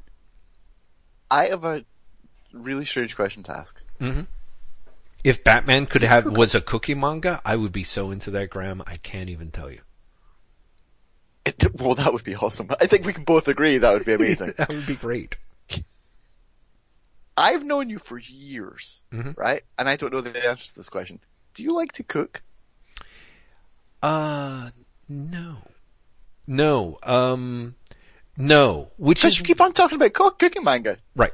And I, I like, I always wonder, like, do you do that because you like to cook? Is is that something that is you know, it, uh, it, it always makes me be like, God damn, I've got to cook. I've got to, I've got to get into this. I've got to cook.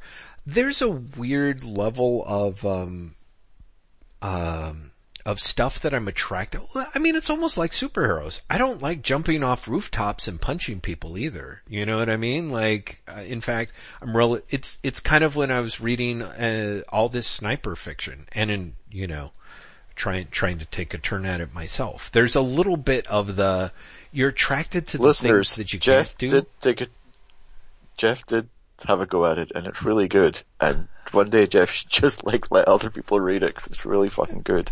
Keep going. Thank you. Uh, I'm serious. No, I, know, I know, I a- know. Yeah, yeah. No, I, I'm with you. It's, it's, it's, that's a whole nother realm that people don't necessarily need to hear about for various frustrating reasons. But, thank you, Graeme. Uh, yeah, so I think there's a level of, you're, I'm a-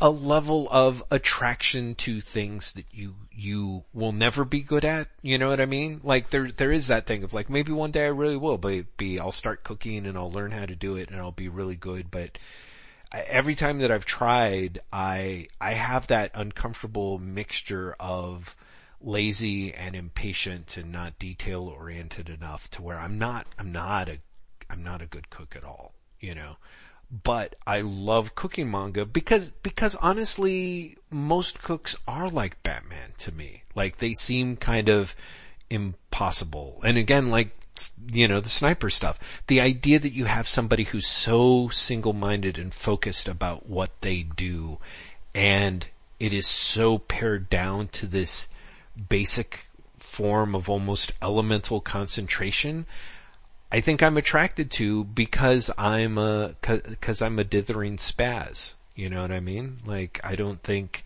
think if I was the other way, it'd be which would be awesome if like you know the snipers walk in off the battlefield and they sit down and are like, can't wait to read this Wooster and Jeeves book. You know, like that would be the best. I don't think it happens, but it would be the best.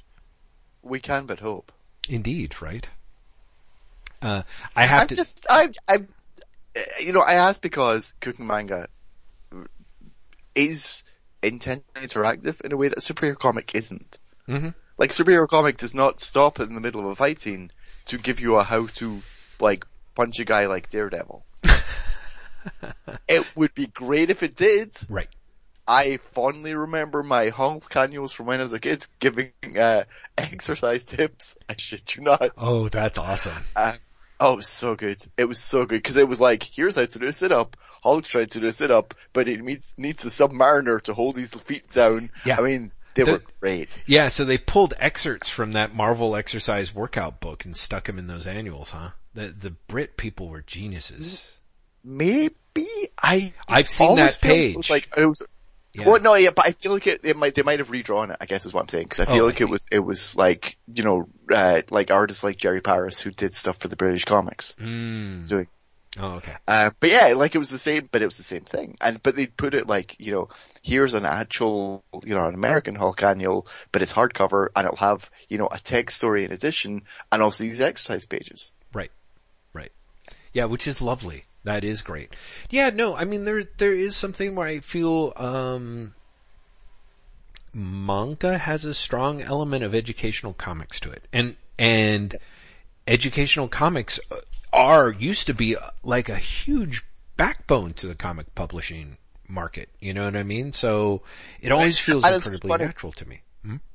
But you look at something like First Second, which does straight up educational comics, and they feel manga influenced now. If mm-hmm. that makes sense. Yeah, yeah, Like absolutely. this weird thing, we were like, you know, this used to exist in the Western industry as well.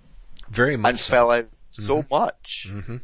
that now when it gets brought back back in, it's influenced by manga as opposed to by the stuff that came in this country decades ago because Yeah. no one remembers that shit anymore. Exactly. Exactly. I mean, you and I both know that, like, one of the, like, Eisner did the spirit, he left and went into the army during World War II and drew, like, educational comics, Yes, yeah, yeah. you know? So, and, and the, the collection of that is really, fucking good. I would love to, uh, uh, did they, did they collect really that? Oh, I didn't realize. Yes, Oh, yeah. There's, there's like a collection of all that shit. Yeah, Oh, I would love to see that. That would be awesome. Mm. yeah. So yeah, so I'm really, I guess part of it is, is kind of like food manga is the most entertaining form of educational manga, but like, you know, I tried my hand at some of the soft starch press books where it was, uh, you know, manga, um, statistical analysis and manga for, you know, it's just, it, it, it's really amazing to see that stuff happen. I, for whatever reason, I could not get very far into the statistical analysis book, but that's, that's cause I'm Because it's statistical analysis. Exactly, exactly. I'm like, I kind of need a little more guidance than this. This is clearly a supplemental text. Graeme McMillan, is it, is Jeff it time? Lester, should, should we start wrapping things up? I- Like we're, we're over two and a half hours. So We we, are. should probably start wrapping. yeah, I think so. I think so. This, therefore, is when I say that there will be show notes for this podcast up on, Jeff, do you want to say Monday? Do you want to say Sunday? When do you want to say? I, I, I, I don't know. I, well, uh, everyone should, I, uh, because I'm doing a much more abbreviated version of show notes than I used to do, I think it seems safe to say that they will be up by Sunday night. Um, but Let's just say if this is Monday, go and check and the show notes will be there. yeah, I think that's fair to say. I think so. They'll be at waitwhatpodcast.com, which will also, on Tuesdays and Thursdays, have me writing about Before Watchmen for a while, and then ultimately Watchmen. And also this Wednesday has a Matt Terl piece. That's right, there's a shit ton of new content on Wow. waitwhatpodcast.com this week. And I'm really excited about that. um, I really am. No, this you week, should be. also I'm going to get back to doing the Tumblr, because I'm no longer completely dying of the flu. Um, so waitwhatpods.tumblr.com will feature new content as of Monday. Thank you very much for those who had patience with me while I was A, at New York Comic Con and B, sick. Sick. Um, we are uh, on uh, Twitter at Wait What Podcast. Uh, Jeff is on Twitter at Lazy Bastard at L A Z Y B A S T I D. I am on Twitter at Graeme M at G R A E M E M. And we are a Patreon supported podcast. Jeffrey Lester, I said the magic word Patreon. You have to spring into action right now. My lithe, rippling, lean form caught in the moonlight. I am here to tell you about Patreon, which is a wonderful place where wonder people, wonderful people gather and uh, throw a little bit of uh, fiscal support behind uh, creators that they appreciate. And um, there, He said fiscal, not physical. I know it sounded like it physical. did say physical, especially fiscal. with my lithe, lean form. Uh, yeah, fiscal. Uh, a bit of fiscal support, which is, which is very wonderful and, and much appreciated and, uh, inspires us to new heights. Why, in fact, the Baxter Building, the, um, our monthly reading of the first 416 issues of the Fantastic Four arose directly out of, uh, supporters uh, hitting a stretch level and inspiring us, nay, um, inveigling us. I don't think that's the right verb to create uh, uh, an extra podcast. So we're super super grateful to all of our listeners, of course, uh, but the people on Patreon that kind of um, help make us feel special, including the kind crew at American Ninth Art Studios, as well as Empress Audrey, Queen of the Galaxy, to whom we're especially super happy for their continuing support of this podcast. And it says something sad about me, or uh, that I can't even really joke about Galactic Calamity because, frankly, there's still a few months left in the year. recently? Exactly, exactly. 2017's not done yet. I can't really even begin to rule it out. Graeme?